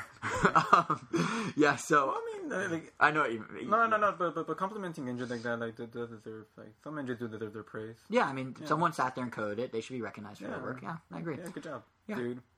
Yeah, Or- dude. or gal. Yeah, dude or gal or dudette. Anyway, uh, April is not just getting these two games; it's also getting the long-awaited, long-promised. No one was really waiting for it too much, I don't think. Game Boy Advance on Virtual Console for the Wii U is coming in April, over a year after they announced it. I want to even point this out. I don't know why he would say this in the direct. A year ago, in January 2013, we told you Game Boy Advance games are coming soon to Virtual Console. now here we are, To show that 13 we months weren't la- lying. Yeah, 13 months later, we're holding our promise that you expect it to be like a month long wait. So here we are, 13 times that. And I'm happy to report that you only have to wait two more months for Game Boy Advance on Virtual Console. So in April, unspecified dates, uh, we will be getting Metroid Fusion, Mario and Luigi Superstar Saga, and Yoshi's Island Super Mario Advance 3, all available for download on the Wii U eShop on GBA Virtual Console. for two ninety nine. They didn't say it. I know. I guarantee it's gonna be three. Really? Thought Isn't that what gonna be at Super least five or Nintendo? Ga- isn't Super aren't Super Nintendo games three? No, they're No, five. They're four ninety nine, I think. Yeah, then Game Boy Advance will be three because they're because people are gonna go well it's a handheld, so it has to be cheaper, but it's more expensive than an NES game. Yeah. So that's my guess. Did we Market. get Superstar Saga with our twenty bajillion games? that I don't got? think so. I want to say we did, Maybe, but maybe not. maybe. Let don't me know. check. You have a No, good guess. no, right the track. Riveting podcasting once again, courtesy of Random Nintendo. But that's all they're releasing so far, right? Just Metroid Fusion, Mario Saga, and that other game that. That's the only three they've confirmed for America thus far. In Japan, there's a much bigger list of what's coming in in uh, whatever month that we're talking about, April. But uh, Nintendo has this funny habit of releasing way more Virtual Console games in Japan than in I, America. it's still, I don't know. I mean, even if like we already had Game Boy Advance games for a long time, it still bugs me that they released NES games before Game Boy Advance games. But I mean, NES. yeah, NES on the Wait, why would that bother? Oh, because we already have them on the Wii Shop, yeah. But I mean, Wii Shop channel. But no, it's just like a priority thing. Like you think you Yoshi's handheld Island. games. Yoshi's Island. Sorry to interrupt. Yoshi's Island was released on Game Boy. Was an ambassador game on Game Boy Advance, but and. Metroid Fusion was, but Mario and Luigi was not. Oh, okay. So Thank you for that. you are very welcome. Thank you for letting me hijack your 3DS for a minute. Um, that was me putting it back on the charger. If anyone heard some weird noises, that's what it was. Uh, I will say though, here's the thing. First of all, there's more coming, but we don't know what. But it, maybe it's just me. But I, I really don't care. I own all these games on Game Boy Advance. I own many of these games, as we just stated, on the 3DS as ambassador games. I really don't care. It's weird because like Virtual Console on the Wii, like I didn't own an NES. I didn't own a Super Nintendo. I played Super Nintendo a bunch. I I, I am a true Nintendo fan. Don't chew me out. But I never owned one. My first console was N64. But uh, I so you know being able to buy those NES games, those Super Nintendo games for the first time on Wii was like, oh, that's awesome! I can finally own these games I played but haven't played in like a decade. N64, it's like, oh, there's a bunch of games I missed. Sure, I can download those. Um, Mario Yeah, Kart comes to mind. Mario Kart 64 comes to mind. Yeah, there were some that I downloaded again just because like I'm not gonna go and pick up my N64 and like plug it in. Yeah, my brother's like 64. My N64 has actually always been plugged into my TV, as is my GameCube, Wii, and Wii U, because you know Yeah, you you need multiple devices that all play the same thing. They're a pretty sweet setup though. I mean, I I don't do. have the space to have all those consoles. I've uh, I actually have a new setup uh, since you last came over. I got I mentioned I think I mentioned it on the show when it happened. I got a new TV, 42 inch to 46 inch, and we got a new TV stand for it. And I the TV set basically taken over by my systems. It's actually really purty, if I do say so myself. I and I hit all the wires very well. If you look at it head on, you do not see a single wire. Oh, It's I'm pretty pretty proud. Wire Ninja. Yeah. But no, but what I was say is maybe it's just like maybe this is a sign we're getting old. I don't know. But like this is the first time with Virtual Console I'm like, but I own all these games. Well, I mean, I don't know if it's a sign of getting old, just more like, oh, this like console came out like in that time period where I made sure to play almost every single game. no, I think it So is a there's sign like nothing getting to really get excited about. I think it is a sign. you were just more efficient. Right. I was on top of things. But no, I think it is a sign of getting old because when the Wii first came out in 2006, it was like, oh, the um I get all these NES games from like, you know, NES and Super Nintendo games late 80s, early 90s, you know, up even some N64 games, let's say 1995, 1994. It's like, okay, that's 12 years later, sure. Game Boy Advance is now 12 years later. Came out in 2001. It's 2014.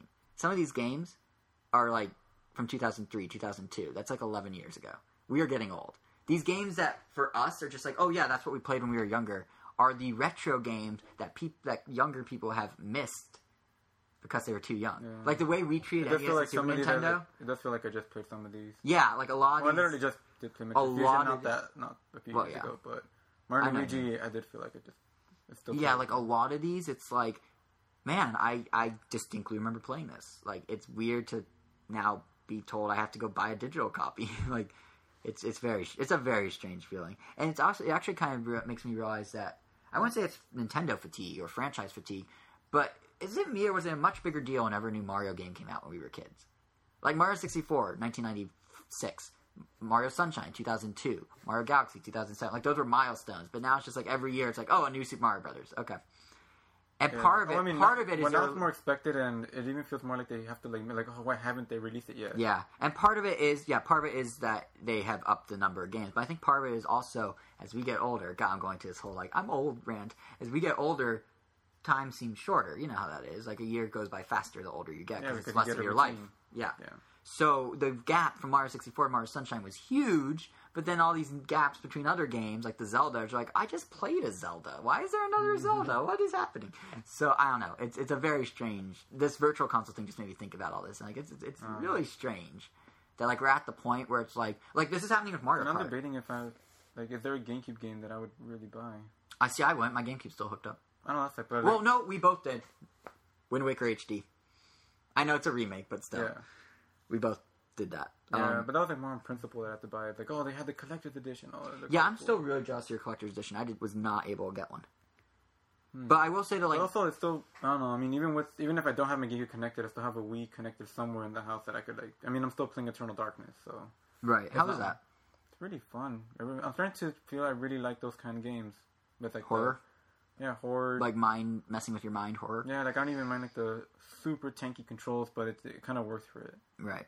That's why I'm like trying to hunt down the um the Resident Evil games, or maybe they came out for the Wii, right? The archive ones. Yeah, those are on the Wii. Were they just zero and one that came Yep. out for the Wii? I believe so. I would have to No, wait. or the two and three come out? What about Veronica Chronicles? I don't know. Look, uh, sorry. You I can, may just have to get them on the GameCube somehow, because I really want to play those. I only played five and six, and Revelations. I started my Resident Evil history backwards. what about so four? You played four? I just bought it recently, so Four is good. I have it on Wii. It's actually, I would say the definitive version is the Wii version. The oh. motion controls actually work really well. But anyway, oh, me. back to what I was gonna say. One final thought about the gang old everything. Like, you know what game really hits me with most? Never mind the virtual the console. feels. No, yeah. You know what game hits me in the feels the most? Mario Kart. When Mario Kart 64 came, when I was playing Mario Kart 64, I was like, "Whoa, what is that?" You know, that's my first Mario Kart. Then Double Dash came out, and that was however many years later, and I'm like, "Wow, it's been a long time since we had a Mario Kart. This is cool, like a new Mario Kart." Then a few years after that was uh, DS. I'm like, "Oh, hey, it's like the Mark, it's like Mario Kart 64 on a handheld, but with some of the Double Dash like enhancement. This is cool. I really like this." Then Mario Kart Wii, I'm like, I just played Mario Kart DS. I feel like. Then Mario Kart 7, I'm like, well, I just played Mario Kart Wii, but I didn't like it very much because I just played Mario Kart DS. It felt like. So this one feels kind of like I got. I feel like I like the handle ones better. So I got back into seven, and now here comes Mario Kart Eight, which is actually the next thing I wanted to talk about. And it's just like, oh right, another Mario Kart. Huh. Granted, Well, I did not feel that way. Granted, seven Mario and- at all. well, granted, seven and eight are coming out what three years, two years, three years apart, which is much smaller than uh, 1996 to 2003. But I just felt like I was still super excited about. it. I love Mario Kart. I just keep getting this nagging feeling of, didn't I just play this? Didn't we just get a Mario Kart? No, I, I think I've always been super excited and just like loved every consecutive Mario Kart more Right. than the previous. Like I loved Double Dash. Double Dash was cool. I didn't, Actually, I never really got into and never actually never really liked Mario Super Circuit. That was like the oh, only. oh, Super Circuit. I forgot Super. I have Super, that was the Super only Circuit. exception to my Super Circuit's liking really- every single one. I really like Super Circuit. I hate the original Super Nintendo Mario Kart. Like I don't like something about the mode seven they use. It feels like the level's going around you instead well, of that's you how I going feel when I play level. Super Circuit. I'm like, oh, I'm not turning the No. Super Circuit. I don't know what they did, but I didn't get that feeling whatsoever. No, I I- totally got that feeling with the original, but Super Circuit I could handle. Oh. Didn't give me a headache or anything. Like and then the I loved Mario Kart Wii. I played that one a lot. See, Wii was like the It was more. weakest for me. Yeah, because I played. I mean, obviously, like I, everyone loved DS. Everyone loved the the snaking and all that like stuff. But then, like when some Mario Kart Seven came, I mean, Mario Kart Wii came out. I'm like, okay, this is the new one. Now I'm gonna try to like figure out. Okay, they took out snaking, so now what else can I like Right. exploit? And then, um, How can I break this game?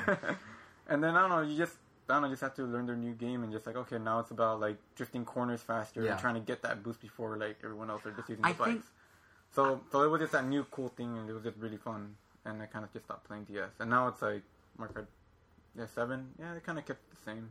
I don't know what it is about Wii. Mario Kart Wii, I really like for a little while. I really liked it, and I just completely lost interest. Like complete, Oh, like it just fell off like a cliff. Like I don't oh, know what. Honestly, happened. I think it really has a lot to do with the people you have to play with. I think it's. I think in this case it was that. Well, I was in college. That we were in college when it came out. That would be perfect. You would think. Well, I think yeah, it's but- that combined with I didn't like the motion control very much. It didn't feel as precise, but I was too stubborn to Oh. switch to GameCube. See, I was like, we well, they designed it for the Wii wheel, so I only used the Wii wheel. Oh, see, I only used GameCube controller, There and I we always had my brother to play with, and we're both like always competitive. So like it was always like, Uh, know, Yeah, they were and I also awesome. I also wasn't big on them upping it to twelve characters for no apparent reason. Was Not, like I don't know why I didn't like it, but I just I just accepted. I'm like, all right, it's just a new thing I have to deal with now. yeah. And similarly, I wasn't super big on the motorcycles for some reason. It did make eight feel a lot less. Oh, the more I love the motorcycles. I thought I it was know like why. the best thing. I don't did. know why. I just didn't. It's just like, oh my god, they're I like, felt they're like it- like, like, oh, not to like wheelie, and I have to like be careful for someone not to bump me. If I'm doing Right. a wheelie, they're just better. yeah, I have no idea. I have no idea why I didn't like this stuff. I have no explanation. I just I, was I, like, I, this bet, isn't Mario I, I bet Kart. it's like Jason Psyche that like it's called Mario Kart. You're not a cart. Get out Oh, of here. that I'm pretty sure I once said that to the game.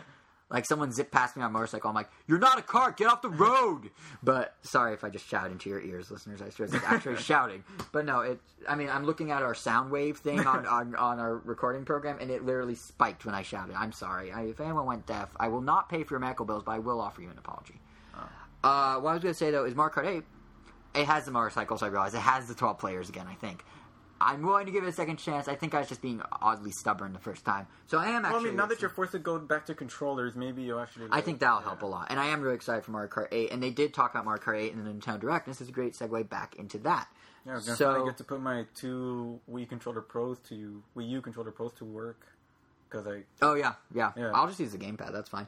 But so what no, they but, showed. Then we got three people playing. Oh, true. Yeah, true. exactly. I see what you're saying. It's a more. More yeah. multiplayer, yeah. Yeah. So what they showed. Yeah. Yeah. So what they did in the Nintendo Direct was they um, showed new characters. They showed a new trailer, is what I should say. And in that trailer, also, can I just comment? There's like a helicopter circling, and I don't know why. So if we're on Probably national, a police chase or something. it's something, but it's just like sorry if there's a weird rumble in the background. Please understand. Please understand. But anyway, what I was gonna say is, or you know, just imagine us on a helicopter flying over LA talking about Nintendo as the sun sets behind us and a nice twilight sets in. Ah. So take the romantic approach to that, not saying like just you know the romantic view, So you're saying or just say where there's a police chase. Anyway, yeah. So the so they announced new characters, and there's some familiar faces. There's Iggy, Larry, Lemmy, Ludwig, like Morton, Roy, and Wendy, better known as the Koopalings. All the Koopalings are now playable characters. Yeah, for the first funny. time ever. I, I watched the trailer. I was watching it at work, and I was cutting something, so I was occasionally glancing. yeah, And then I only caught um, Wendy Koopa. and you're then- like, where are the others? And, no, I just thought like, oh, that's interesting. They own like of all the Koopalings, they only picked that one to be a new character. And then Yeah. after, then like towards the end of the trailer, they show them all again, and I'm like, oh, okay, yeah, it's not that weird anymore. yeah. I, th- I think it's kind of cool that they're adding them in just because they a have. lot of Bowser species. It's a lot of characters. Period. This has every baby, every mainstay Has, Mario Kart character, and now every Bowser Koopaling. Jr. been confirmed? I don't Is know. he gonna be? Probably. Okay. This is gonna be literally Nintendo's like. Nintendo's like I'm fine with. Nintendo's like put them all in, put everyone in. Like it's literally every possible. Well, I mean, they character. said it's like I expect a Luma not to be driving a cart. I mean, they said point. like some characters may not return. I'm pretty sure we're not going to see the return of Metal Mario no.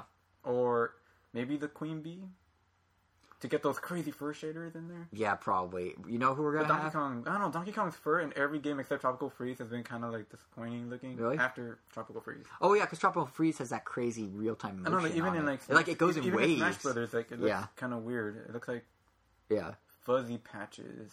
yeah. It's more are- like it's just like random fuzz sticking out Yeah. instead of like actual fur that's like patted down and moves and yeah. yeah. But uh, so Mario Kart, yeah, it's an insane lineup. There's gonna be like it's so many characters. Yeah, I mean, you got- there's at least forty at this point. I would guess. Is that right? Seven Koopalings, four baby, three babies, and then all the, and the usual like Four nine- babies. Four babies. Okay, it's gonna be like thirty, not forty, because there's like fifteen to twenty normal characters, and then you have eleven new ones. Yeah. Yeah, that's kind of nuts. But anyway, the other thing they announced in the direct is that Mario Kart has an official release date in America of May 30th. Boy, are they pushing that May promise as close as they can to not being in May. Like that's two days away from the end of May. Because remember, Iwata in the financial brief said it'll be released worldwide in May, and then here he is telling us Americans, and by May I mean literally 48 hours before June.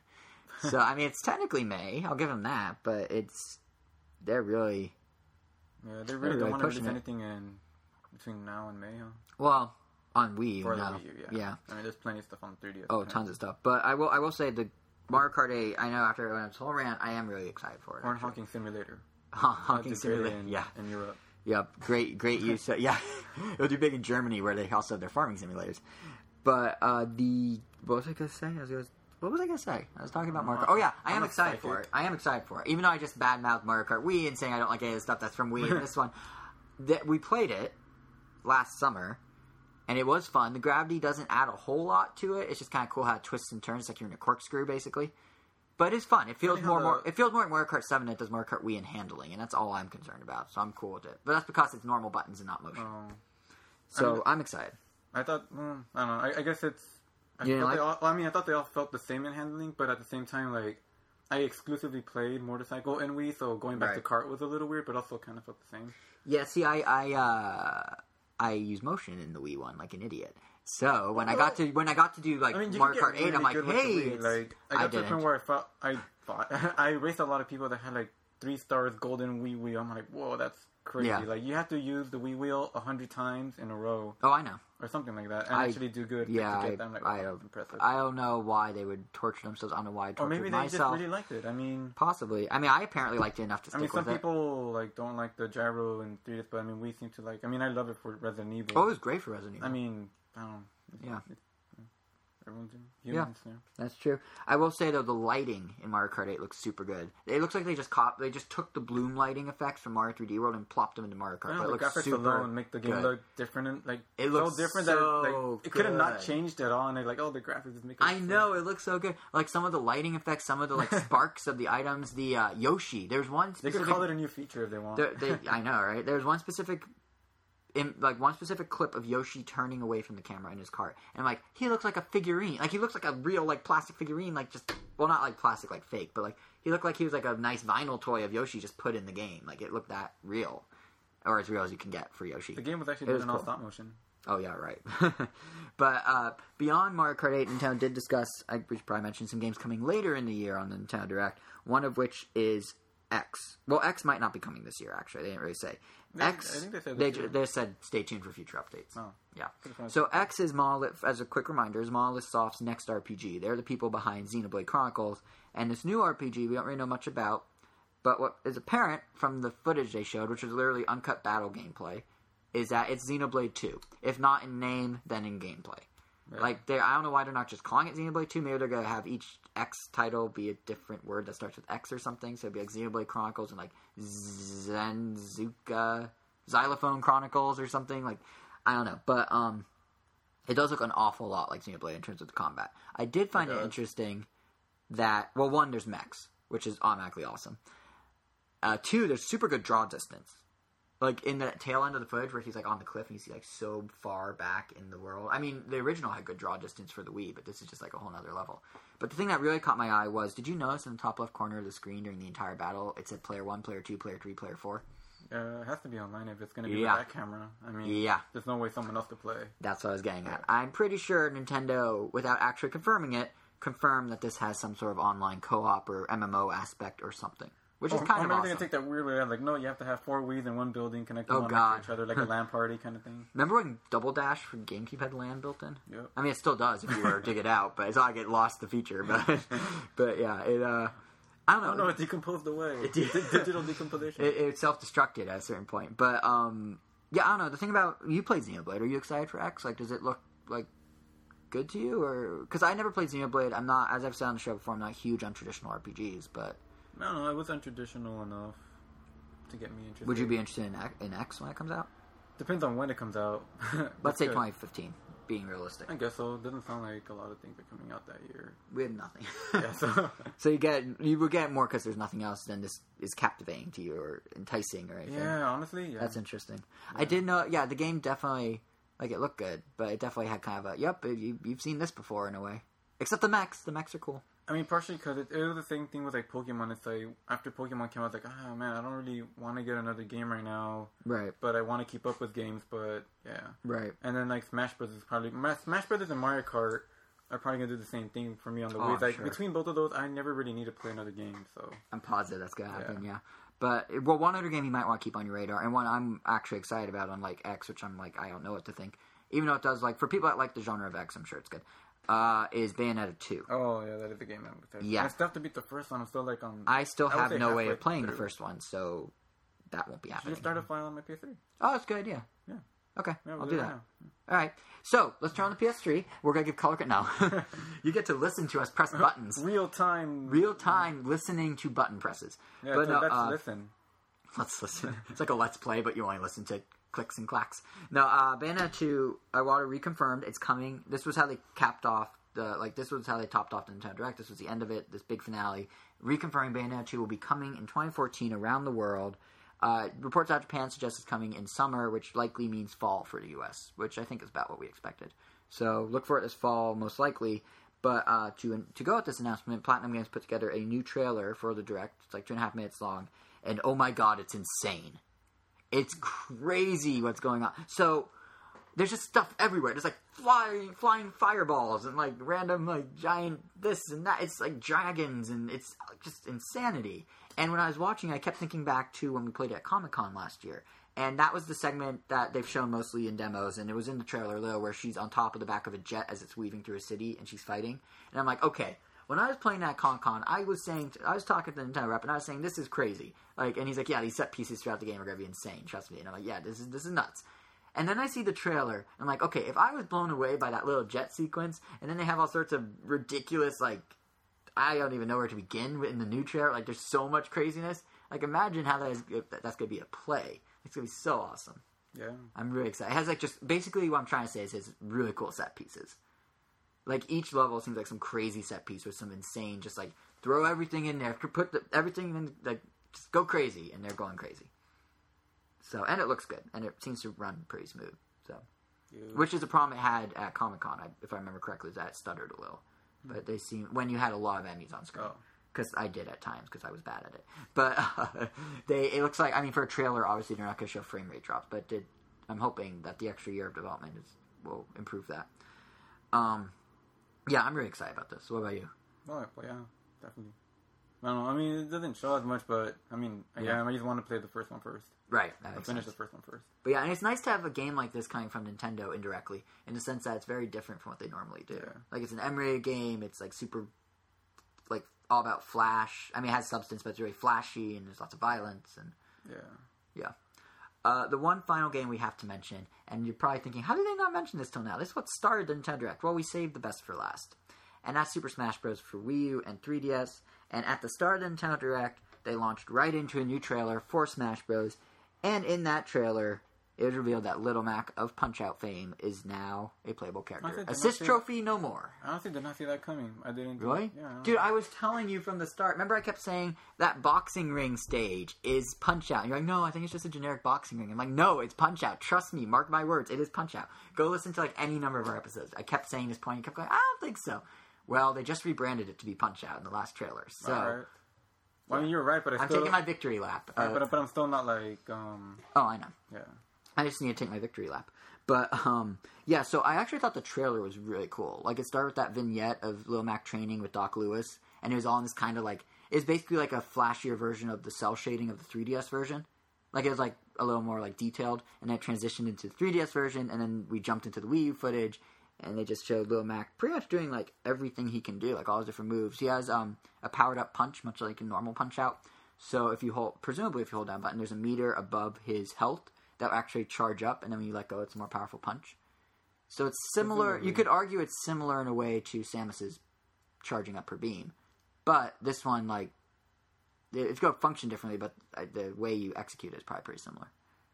So um, I don't know. There's a lot of things that are still like a mystery with him. we do know he can turn into Giga Mac at some point, presumably as a final smash. Yeah, final yeah, smash. definitely a final smash. Yeah, I mean, and that for those who haven't played the Wii Punch Out, that's in, that's from that version of the game, Giga Mac. Yep. Yeah. Really fun multiplayer mode. Got Punch Out, oh yeah, Punch to Out, Punch Out on. Wii is great. Yep. I love that game. Definitely one of my top favorite Wii games. It's really good. You know, it's from Next Level Games, the fine folks behind Luigi's Mansion 2. They're really good with um, facial animation. Yeah, they're really good with animation in general. Yeah. Like everything in Punch Out and in Yeah, Luigi just is so smooth. personality. Yeah, and Retro's good at that too. I mean, the new Donkey Kong. I tweeted out a uh, link of all the idle animation, like a video of all the idle animations, like a week ago. I was just blown away by the amount of detail they did for the idle animations in Donkey Kong alone. Like, that's Donkey Kong plays six different 3DS games. If you lower this volume on the music, you can actually hear the sound effects from like Animal Crossing and Mario, and it, it's cool. But anyway, back to Smash Bros. So um, I don't know about you, but I think Lil Mac looks like absolutely like like an absolute blast to play. I'm really excited it to try him. He's super, yeah, he's super crazy. nimble, really quick. He, uh, it seems like he has a nice mix of like just generic punching moves and some stuff that's more Smash Brosy. Well, like his I- up B is like kind of an upward jab punch, but it's also like a corkscrew thing. Yeah, it's kind of like Wario's Yeah. up B. Now I, I do wonder though in the trailer I don't think it'll be in the game but I did like in the trailer how Doc Louis kept like going like uppercut. You know like uppercut Mac uh this is you gotta smash this is smash bro you gotta smash. Like it, I it would drive people insane and I doubt it will be in the real game but I kind of hope that he chimes in every so Oh. often. Not regular not as much as in the trailer where it was nonstop but like you know once every like And I could see three minutes. Being, I could see that being like um just like in the Star Fox stage where if Fox or Falco or Wolf taunt like you get little dialogue. Maybe if he taunts in the boxing ring, maybe Doc Louis will. Doc Louis in. rolls in on his bicycle bicycle in the background and just starts Yeah. giving commentary for two minutes or like how like how Rossetti would take over the screen in Brawl. Hmm. I'd be okay with that. But yeah, I just love that commentary because it was all fit. It all fit with Smash Bros. And they got the voice actor from Punch Out on Wii to come back and do it. Hmm. So that was nice. But uh, yeah, no idea if they'll actually be in there. But Lil Mac, I'm excited to try. They also announced to coincide with Donkey Kong Country Tropical Freeze, and this was separate from the Nintendo Direct, but we're talking Smash Bros. anyway. They also announced the return of good old Diddy Kong. Yeah. So I don't think anyone was surprised by this one. But Masahiro Sakurai, who, as I always say, is the head of the series, posted on Miiverse a screenshot confirming Diddy is back and mentioning that Diddy is now more flexible than ever. So Yeah, he, extra stretchy. yeah, he he is basically reincarnated Lanky Kong at this point. Yeah, maybe he's more related to Lanky Kong than we know. Yeah, maybe. Even maybe. though he's a monkey and he's an ape. and even though they look totally different in terms of like facial features and body features and color, one's orange yeah. and one wears overalls. Fun fact: the guy with the orange is the guy with the overalls. It- It's one guy. It's Lanky. But um, yeah, no, I uh, I Diddy Kong's fun to play as. I'm glad he's back. I mean, I didn't use him a ton in Brawl, but I did enjoy occasionally jumping on people's faces. Yeah, he was definitely my my number two. Just like between him and Oh yeah, I used him a ton. I- Like, yeah. like, he was my he was my best character like for the majority of my Smash Brothers time, and then it turned into Rob. Then Rob became Right. like my new best. Your go-to. But I don't know, like I'm excited to see him, and then I'm like, oh, that's cool. That one of my best characters is back. But then um, I don't know, like I, I feel like I always just want to like not really use those characters anymore because I don't want to just like play the same Right. characters. Hey, he's more flexible. He's Lanky Kong now. Yeah, but usually like the characters I end up playing as end up being the ones that I never really see coming. Like Right. Diddy, I did want to be good at Yeah. in Brawl, but Rob, I never even thought I would really use him. I'm like, oh, that's kind of weird. He's just end up like a, Right. a peripheral, Right. and he ended up being like my favorite character now. So You know what I'm I know. hoping? I might end up using, I don't know, Villager or something. A villager could be fun, actually. You know, what I'm kind of what I kind of hoped would happen, but obviously didn't. I was hoping they would not announce Diddy, and they would announce like Lanky or Tiny or one of the 64 Kongs, like Kong 60 Not the 64 different comp. and 64 Kongs, Donkey Kong 64 Kong. Yeah, I was hoping Nintendo would invent. I was hoping Nintendo would invent. Candy, the new character. Yeah, I was hoping Nintendo would invent 51 Kongs that don't currently exist, and put them all in Smash. Cranky would have been amazing. Cranky would have been. But yeah, I was really hoping they'd throw a curveball and do a different Kong this time. Well, the 64 others, 51 of which still have to be invented. But um, but yeah, it. Uh, I mean, it's he's back. But they also he also announced on Miiverse, uh, Sakurai announced some new items that are probably worth mentioning. One, well, not new, but updated. One is the home run bat is back, but it doesn't look like a home run bat anymore. It's now this weird yellow and black It looks cool. thing. It looks pretty slick, but it also is much more powerful. Hit someone with it, and their eyes will bug out. No matter the character, their eyes will bug out, which is instant, instant, How was Samus's eyes instant. Uh, they'll shoot through her visor. It'd be like the Augas from old cartoons when the fox sees like an attractive lady I'm sure or her something. visor would just like change color or something. that yeah. maybe. Or her helmet will pop off for a second and spin above her head and Oh. then land back, and there'll be steam coming out of her ears. I'm referencing like 40s cartoons now, um, but yeah. And then other Popeye will pop like, in and be yeah, yeah, it's great. yeah. Uh, either I remember the visor would digitally simulate eyes. Oh. Yeah, the visor will just show one big like LED like pixelated Yeah. eye thing. Yeah. No, but so that's what uh that's one item. The other item is a new one, sort of, and that's that there the bottle is back, but now the bottle has a fairy in it, or at least can have a fairy in it. And this is obviously the bottle was there in the previous games holding milk, and if you drank the milk, it was Lon Lon milk. Oh, yeah, Sixty but it was four or just- melee. I don't remember which. I don't know. I don't remember there being a bottle of milk. Yep. Maybe as a trophy, or maybe it was one of those like It's like a- 2D pictures Yeah. of like real life food. yeah, but it was a milk bottle, which Oh, I assumed, which I always assumed was Lon Lon milk from Zelda. I just assumed it was milk. I never. Well, either I'm overthinking or you're underthinking, I but mean- neither of us is thinking right. I mean, like, yeah, I know what you're talking about now. Yeah, Well, fine. There's now a bottle from Zelda, officially from Zelda, and in it is a fairy, and it's, it's I think it's like a cousin of the Maximum Tomato. Apparently, even if you have more than 100 percent damage, it'll revive you. So, which is how the Maximum Tomato works. So it's just another Maximum Tomato. But it's weird because he was kind of cryptic about Sakurai, so it's possible there's some other part of it that we don't understand. But based on what he said, I think that's how it is. And with that, I mean, that's really that what was discussed in the Nintendo Direct. There's a 41 minute Direct, which we have successfully turned into a 90 minute conversation. So you know that takes skill.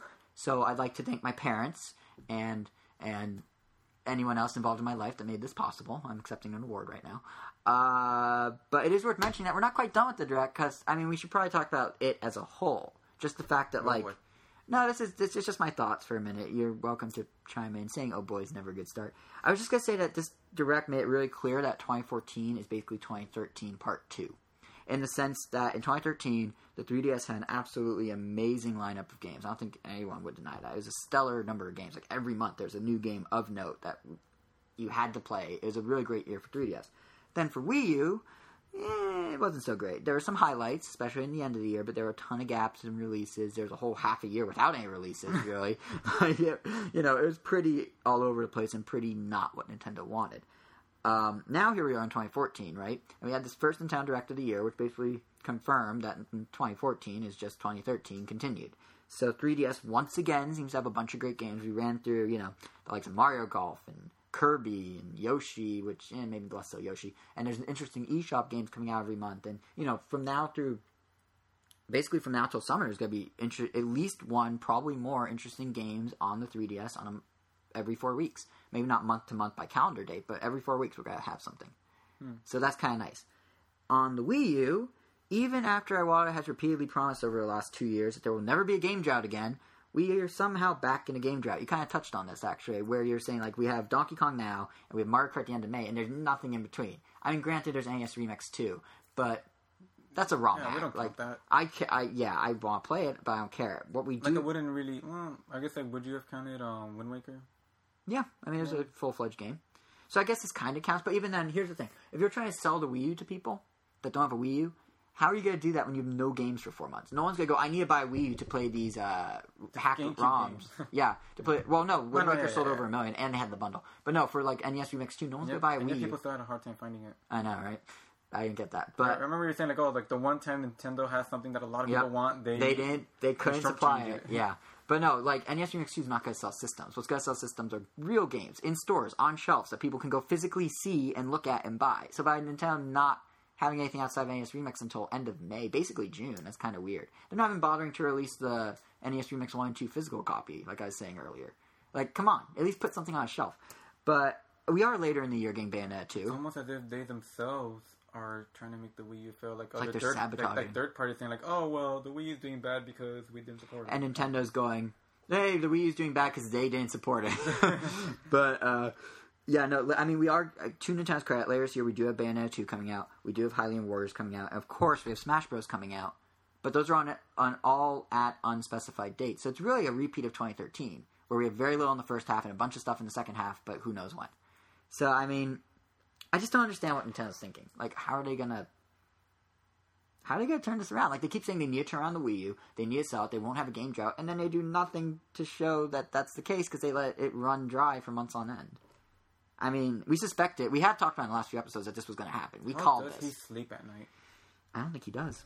I think he's secretly a vampire. That's my theory. Have you ever seen Satoru Iwata in the sun? Wait, yes, we have. We saw him at at uh, the convention center. Right? Silly. Yeah. Could just be an insomniac. He could just be an insomniac. M- How rude of me to call on insomniacs vampires.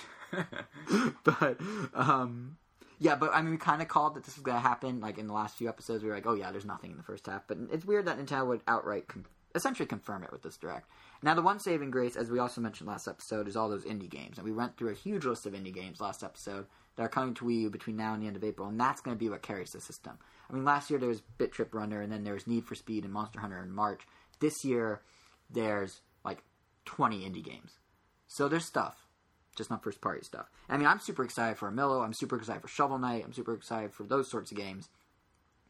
But they still aren't going to be on a shelf. They're still not going to be able to sell the system to people, you know? So, Unless they're at GameStop when they have those cards that say like, oh, buy ev- even then, though, do you know, see yeah. those for indie games ever? On Nintendo systems. I know PlayStation does it. Fluidity, does that count? Nope, that's Nintendo. No.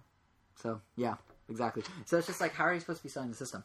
But uh, yeah, it's it, I was just gonna say it's the first party games that really do that. And but the problem is we don't have the first party games, and you could argue, well, just as long as there's anything on a shelf, right? Like there's a Lego game movie that just came out. That's a new game on a shelf. That should help.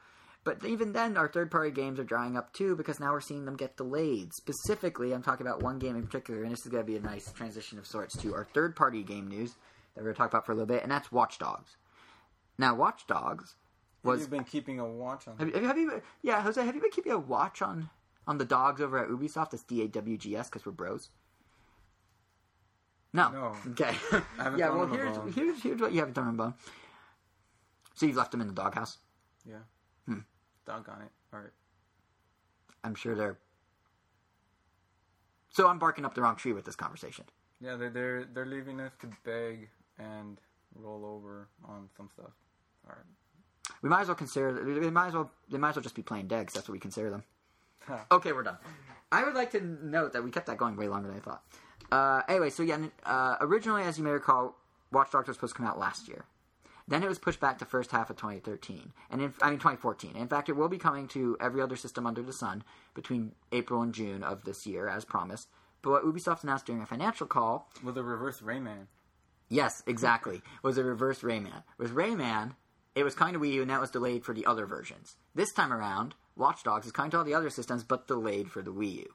Now, they say it's delayed because they want to focus their resources on those other versions, naturally because they're going to sell more, which they didn't specify that's the reason, but clearly it's because they're going to sell more.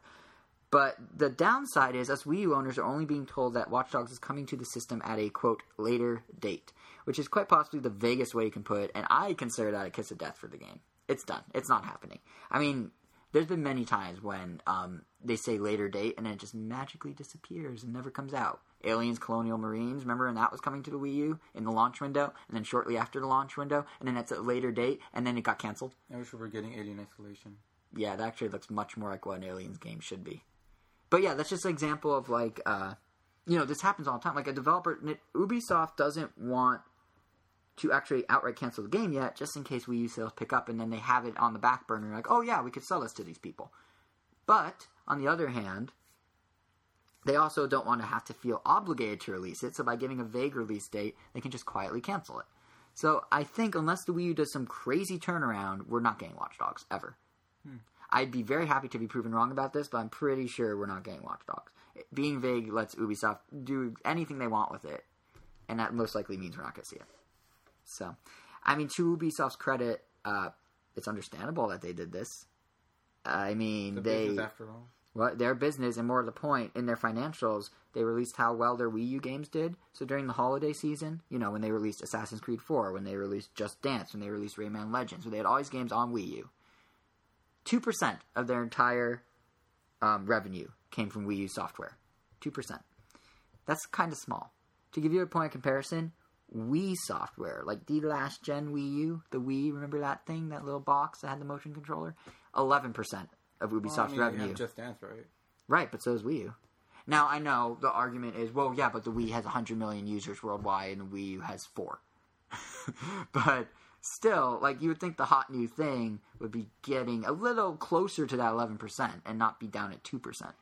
So it, I can see why uh, Ubisoft is so hesitant to release Watch Dogs. I mean, it's gonna be interesting if nothing else to see if Ubisoft continues supporting the Wii U. Like Watch Dogs, it's probably done for, but will they release other games for the system after Child of Light? Nothing's been announced, so it'll be. I'm curious to see what happens. And it's not like every third party sucks on Wii. It's not in terms of sales has horrible sales or anything. I mean, some indies have been successful. Renegade Kid, um, Mutant Mudds Deluxe on Wii U is the best selling version of Mutant Mudds. It sold more than, or sorry, Mutant Mudds Deluxe. It sold more Yeah, than I was gonna PS. yeah, what- no, the 3DS one's number one. It sold more than the PS Vita, the PS3, and the Steam versions combined. So there can be success stories on Wii U. There's no doubt about that. But But is that saying that it just sold a little bit as a whole? no, it sold pretty well. I mean, they were happy to report that number. Oh. They're making a sequel. Granted, they have much lower expectations because they're an indie dev. But the fact of the matter is, you can have success stories on Wii U, even if they are on a smaller scale. So I'm hoping Yeah. maybe Child of Light does well for Ubisoft, and then maybe they start putting out more digital only games on Wii U. I mean, take what you can get, type of thing. Yeah, but I mean, like success stories because I mean, like you said, they're an indie, so they have lower expectations. Right. But I mean, what would be a success to them might be like an utter failure too. Oh yeah, yeah, I know, but I'm saying like if that could be successful, maybe Child of Light can be successful, which definitely has lesser expectations from Ubisoft than say. What was that Watch game Dogs. that made um, it made millions of dollars, but they still call it a failure? It was a Square Enix thing. To- Uh, Tomb Raider? No, yeah, I think it was Tomb Raider. No, it was Deus Ex It was something. It or Tomb Raider. They were expecting to make sell like eight million copies, and they sold five, and they're like, ah, no.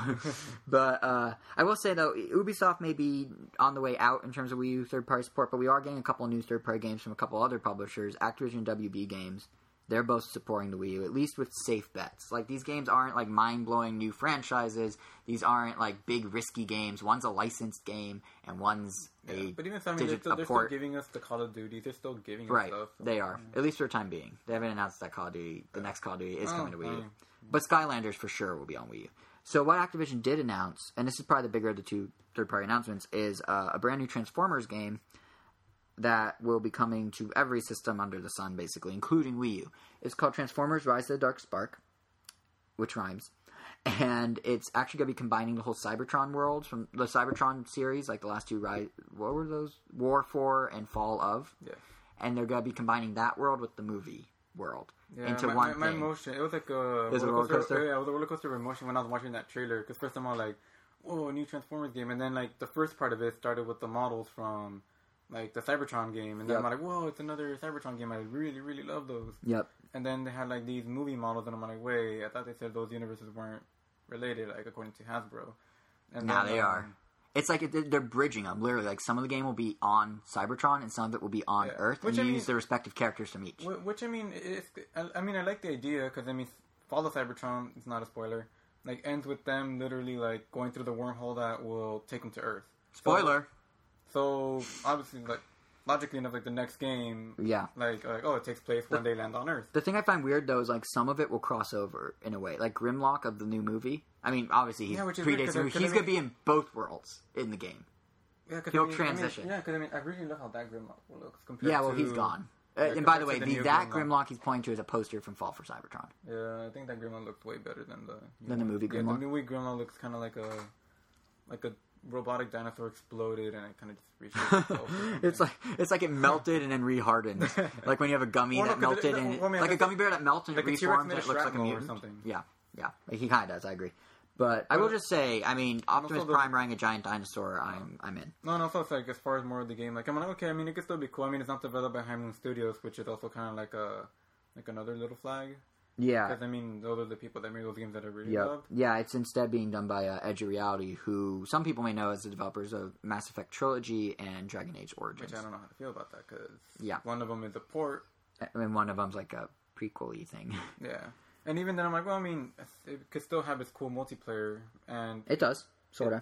yeah, it doesn't have the multiplayer I wanted, but it has escalation mode, which is actually really, really. That's fun. the horde-based one, Yeah, right? it's the horde, and it's really, really fun. So like, that- that's- so What? It's like something. it's like something like forty players all in one match, and they're like, no, it's more like four players on one map, and you fight hordes of enemies. no, no. There's something with forty players as well.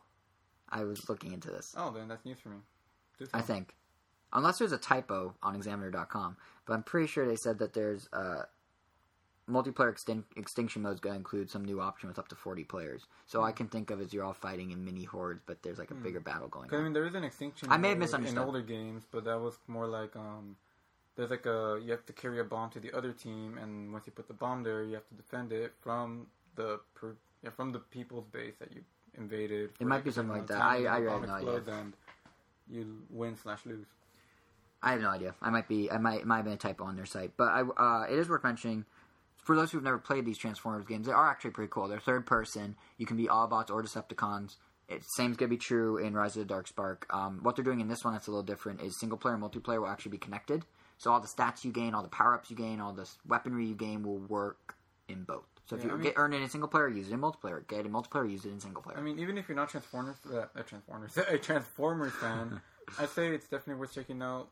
Fall of Cybertron. I had fun playing your copy of that. Because um, I mean, even if you just take it as a robot transforming shooter, like it's still really fun. I mean, it's definitely Yeah. like no other game I've ever played, just because of the mobility. And it makes hopefully- a huge difference. And hopefully, Edge of Reality keeps up that high, that high bar. yeah, because I mean, one. it has those models there, so you're, I'm already going to be expecting that quality of gameplay. So we'll see. yeah, I will. Be. yeah. They, they it clearly they And the fact that are Wii U- reusing assets. Yeah, like honestly, if it wasn't available for Wii U, I probably might not have considered it. But Yeah, I was shocked it's coming to Wii U. I mean, I'm very happy it's coming to Wii U, Yeah. but I did not expect it to come to Wii U, to be honest. Yeah, Like, when I saw I saw word of it before... I saw word of it before, uh...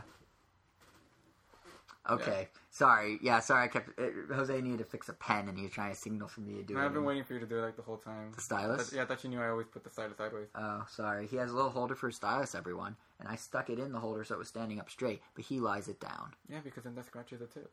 I'm sorry. Random Nintendo podcast, everybody. Hey, we had to get the random from somewhere. That was it.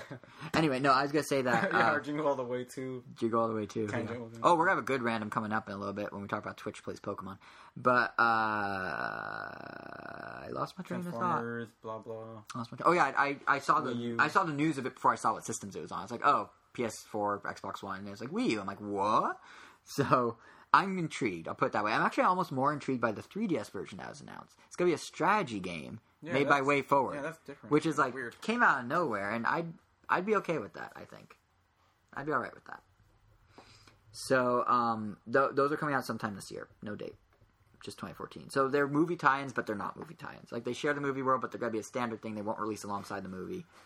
It's funny because usually Standalone when something I is an all movie tie-in, usually the quality does take a big dip. I feel like this because you have to happen. because you have to rush it. Yeah, I to feel like meet- that still might you know, happen. to meet the window, and since it's not an all movie tie-in, like it's gonna probably be better than most. So Hopefully, yeah, I mean, there's a few. Yeah, there's always exceptions. I think Right. Spider-Man Two was one. Spider-Man 2 is really good. Yeah, I can't think of any other. I mean, I really like the Transformers games for the DS. you know what's not an exception? The Matrix. Oh, what was it called? The Matrix video game.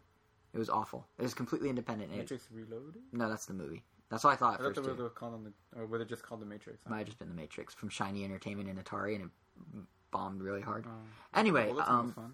Yeah, but uh, another game that's coming to Wii U. This one is from WB, and this was the second one. Also, now kind of surprised it is- coming to Wii U. Yeah, I'm a little surprised by this too, and I shouldn't. And I, you know why I'm surprised? by shouldn't this? have been. You know why I know I should have been because if you recall, last episode we were talking about how the DLC for Batman Arkham Origins was oh, canceled Oh, on Wii. U after they already sold it. Like they refunded people, they refunded people's money. They let them keep the DLC they had, but they canceled all future DLC. Then two weeks later, WB announces, "Hey, remember that 3DS and PlayStation Vita Batman we put out, Batman Arkham Origins Blackgate?" yeah, we're gonna go ahead and upres that and put it on your digital services. So yeah, it's gonna be available on the eShop starting April first, unless it's a cruel, a very cruel early April F- Fool's Day Fool's Day joke. The funny thing about that is I couldn't deliver the joke properly, so it lost all humor because I tripped over my words. Anyway, uh, so this is following in the footsteps of I feel like Sony pioneered this, where it's like it's following in those footsteps, where it's like, uh, hey, here's a handheld game. We're gonna go ahead and upres it onto a console. They did it all the time with PSP and PS2. All their almost all their Vita games are like Yeah, Vita games are I mean, it's the getting the God of War, or it already got them, mm-hmm. like God of War one and two, and I don't know what. But yeah, these like crossing between them is kind of weird. And now lots of Western developers are picking up on this idea and doing it. So WB is literally just taking Ar- Arkham Origins Blackgate, giving it HD graphics, giving it surround sound support, giving it an enhanced map and a new hint system, and plopping it down on eShop and PSN and Xbox Live and saying, "Here you go." It's half the price it used to be. For twenty bucks, you get the whole game, better graphics, better sound, clearer map. Have at it. So I mean, I, I never picked up the 3DS version, but I mean, for twenty bucks, why not? It's a type of thing. Metroidvania game. Yeah, it's from Armature. They're the guys that are founded by a couple of the old Retro Studios heads. So these are guys that know their Metroidvania uh, gameplay concepts, and they applied it to this, and it's supposed to be pretty good. I just never got around playing it. So um, I think the nicest thing about this, though, is it comes out in April during the Wii U's lull. So yes, once again, this isn't a title. Isn't guess this is not a title that will sell the Wii U, but it's another thing to play along with all those indie games, along with NES Remix Two. So, Yeah, it's kind of so like it's just something like, to keep on your radar, yeah. really. I mean, since it's not going to be on the show, like you said, like if people don't have a Wii U, they're not going to know it exists. Yep, pretty much. and if they know it exists, I guarantee the PSN or Xbox Live version will be the one that's more prominently advertised. Yeah. Unless Nintendo chooses to pump this out on their website yeah. I mean, they could have easily like replicated the 3DS version on it. Yeah, they the could have. gamepad, but they could. They might. They haven't said what they're going to do exactly for Wii U. So that's something to keep an eye on. If they announce any details on how it will leverage the gamepad, we'll of course share it in future episodes. Now we do have to segue to business for a bit. Financial stuff, a little, not too much. It's actually really brief. So, um, relatively speaking, so January NPD numbers came out, and those are the sales numbers for the U.S. during the month of January. Self-explanatory. And um, you know, we, we can't just have an episode all about games. We, we we just can't. We have to have a little business in there. So here it is, the NPD numbers. This is the first month after the holiday season, and um, it's always a drop. Every January you see a noticeable drop because in December the sales numbers are sky high. In January, naturally they're much lower because everyone bought their stuff people are regretting their purchases. and they're returning them, and the num- numbers are negative, and no. Uh, but so um, the thing is, this January was worse than last January. So it's like, okay, yeah, I'm expecting numbers to be lower. I'm expecting to see like only a hundred some odd thousand 3DS is sold, opposed to like seven hundred thousand or whatever crazy number. But this was even lower than like what people expected. The industry compared to last January, like January to January, actually was down one percent as a whole. Now keep in mind that's with the PS4 and the Xbox One coming out and selling super well. And the reason it's down is because software sales plummeted. They fell 26% compared to last January. Part of that is because we didn't get new um, games this January. Last January there was Devil May Cry. Last January there was uh, oh what's it called? The level five game for PS3. Something something Nori Nori no, Noki Noki Korin Nori Nori Kurin. The, the the one that came with the book, like the play the, the book. Looking at me like I'm a madman. Ni no Kuni. Thank you. That Oh, maybe those both the came out- Miyazaki one. sure with level five.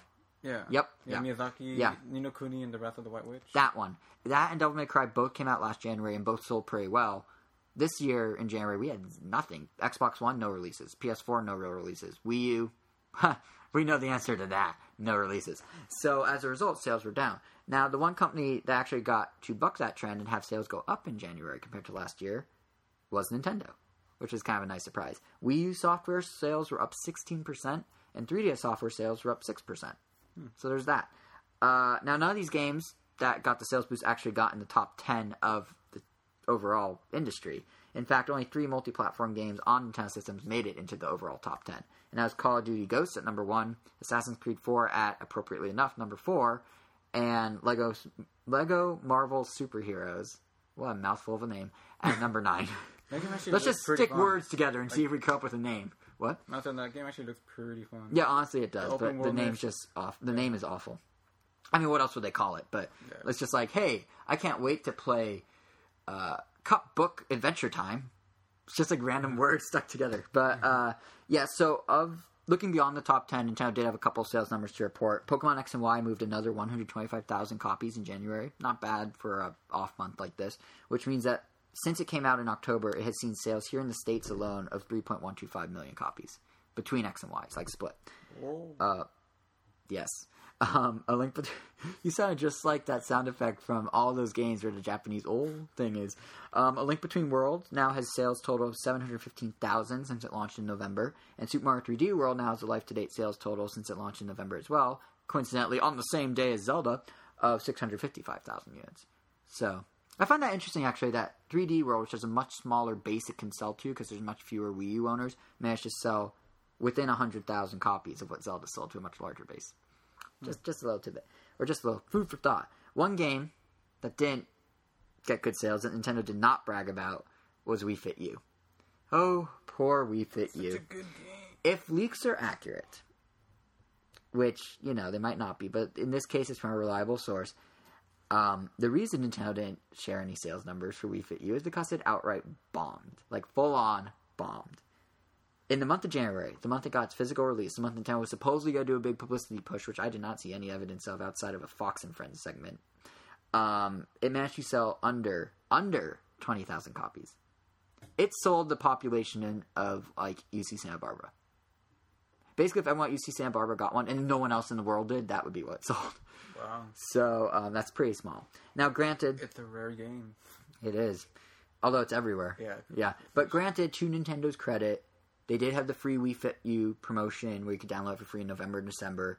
Uh, they did. So that they see an increase in pedometers. I don't know. That's the thing. I don't think these sales numbers include Fit Meter individual because Fit Meter by itself that would mean Fit Meter by itself make a big is an difference. accessory, and it could make a difference. And I don't know how fit how the FitMeter did, but the package software, and this also doesn't include eShop, which is the other thing I was going to say. But the package software version of Wii Fit U with the FitMeter bundled in, with the bounce board bundled in, any configuration of that, under twenty thousand total. So basically, yeah, it may have sold well to people that have a Wii U, and it may have have the- sold well to people that have the bounce board, but it's not entice. It's not bringing in new people. And I mean, I saw this firsthand. I was at Fry's Electronics last weekend, and there's a sales associate who's helping someone get a Wii U. Who, for one thing, Fry's that that guy actually knew his stuff. The sales associate, I was shocked. He knew everything. It was impressive. Like he knew the right things to say.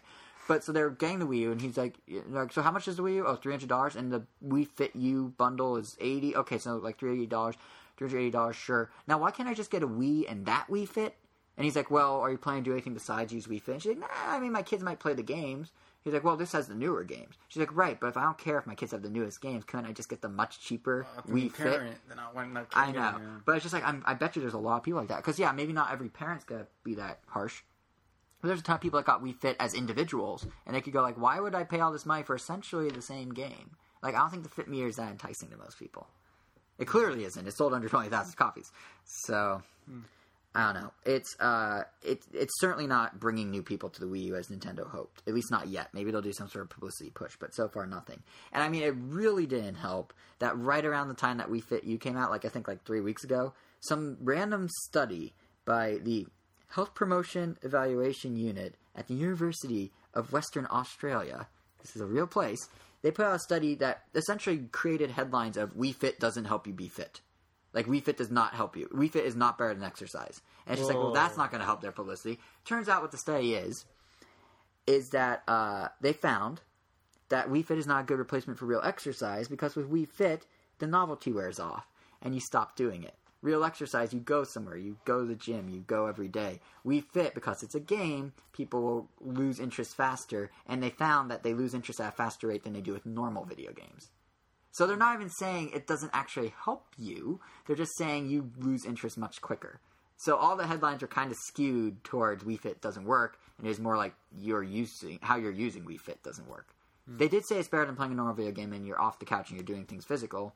But obviously, I don't think anyone went. I don't think anyone bought Wii Fit going. I'm going to use this exclusively as exercise and nothing else. I'm not going to do any other exercise. Like I think it's supposed to So it's supposed to be augment a it. supplement. Yeah, it's not supposed to be a supplement. It's supposed to be a, or it is supposed to be. Yeah, Yeah. it's supposed to be an additional thing, a supplement. Yeah. Um, yeah. So that certainly didn't help Nintendo to have that news come out when it did. Like it's like right after they launched Wii Fit U, but oh well. The uh, so that, that's really it for software. On the hardware side, it's a bit iffier than usual. Normally, we have leaked numbers that are pretty spot on, and we get a sense of how things are doing. This time, they're a little vaguer. So there are reports that the 3DS managed to sell about 97,000 units in January, which is pretty low for a system that should be in the prime of its life. Granted, there are no games in January, but you know it's supposed to be better than that if it's the top selling system. And it wasn't in this case. Xbox One and PS4 outsold it. PS4 actually outsold Xbox One two to one in January, double. Uh, but yeah, so that's not an absolutely, you know, it's not a failure for the 3DS by any means. And even with this lower number here in the US, Nintendo should still meet its sales goals without much of a problem. Considering in Japan, the 3DS is outpacing the GBA's sales at that at this point in its life, like the historical sales, they're outpacing it by over four million units. So I don't think Nintendo has too much to worry about. But then there's the Wii U, which apparently sold slightly less this January than it did last January. Last January it sold 57,000 units. This January, not quite sure. The numbers I've been seeing are somewhere between 45 and 55,000. So less. But what's interesting is if it's closer to 55,000, it might have actually be it might actually be selling more on a weekly basis. It turns out last January 2013, NPD had a 5-week reporting period for whatever reason. That's just how the calendar fell, fell out.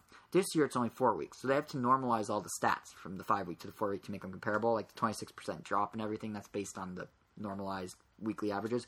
So if you look at like the weekly average of Wii U's sold this year versus last year, even if it was less overall by two thousand or three thousand, weekly it probably did better. Hmm. That's only if the numbers are closer to 57,000, but since we don't know, it's hard to say. I guarantee, though, whatever it sold, Nintendo wasn't surprised considering how much they dropped their expectations for the Wii U a few weeks back. So, so there's that. But that, that's really it for NPD. I mean, it's a slow month. There weren't really any games. There's not much to say when we don't have leaked numbers. But it's just, you know, a taste of how things are doing for Nintendo. 3DS games are still selling. Wii U games are still selling. Systems selling I a little see less. that. I mean, that's like increase, even though it's Yeah. slight. Yeah, it, it's a good sign, definitely. In an industry where everything is going down. Nintendo's Yeah. slightly going up, at least with software. Yeah. Yeah. Now, there is. I kind of made a joke about it. It's this. like catching a branch when you're falling off a cliff. Yeah, pretty much. It's snagging on the branch and watching it slowly, slowly bend and going, Ah. is it going to snap? Is it going to snap? It better not snap. And it doesn't snap. Ultimately, what's going to happen is going to be like in the cartoons. It'll slingshot you back to the top of the cliff. Just give it a few years, Nintendo, and you'll be fine. That's my motivational speech of the day. But no, I was going to say, now, we do occasionally like to put the random in Random Nintendo beyond talking about your stylus, beyond talking about Jingle All the Way 2. And we've done that, we've done that um, in the past with things like discussing Justin Bieber's 3DS product placement and random stuff like that. But this random, I think, is a better random. And this random is Twitch Plays Pokemon. This is the random around the tower right here.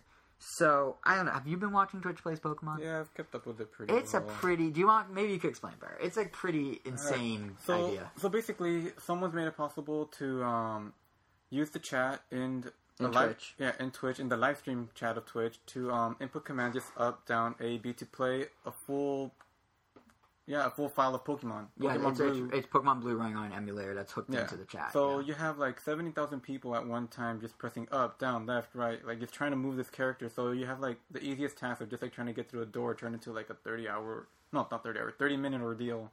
Or sometimes um they can't even get through um like a battle without like randomly selecting an item. And apparently um the Helix fossil is something that just keeps getting picked over and over again. Mm-hmm. And it's become like a meme of its own, like oh, it's like oh, they're using it for wisdom. It's like their god or something. and then um, or at some point they wanted to um, they got the Eevee. So like, okay, we're gonna make this Eevee our surfer, and then they end up accidentally buying the the Firestone, and then they turn it into a Flareon, and then What? How'd they? By accident? Are you sure it wasn't someone sabotaging it? Well, I mean, it could have been Sabotage. Okay. It's like a lot of people pressing like, oh, up, down, up, Right, down, like to right. try to get to the water stone, but no, it turned into the thing. So they end up releasing the Flareon. It's like, oh, the the the Eevee was a false prophet because it was supposed to be the blah blah blah. And I then, will uh, say a friend of mine. and then they're also releasing their starter. Uh, what? Really? Yeah. Wow. A friend of mine was watching for an hour, and all they were trying to do was cut down a bush with cut. Couldn't do it for an hour. They could not do Yeah. it.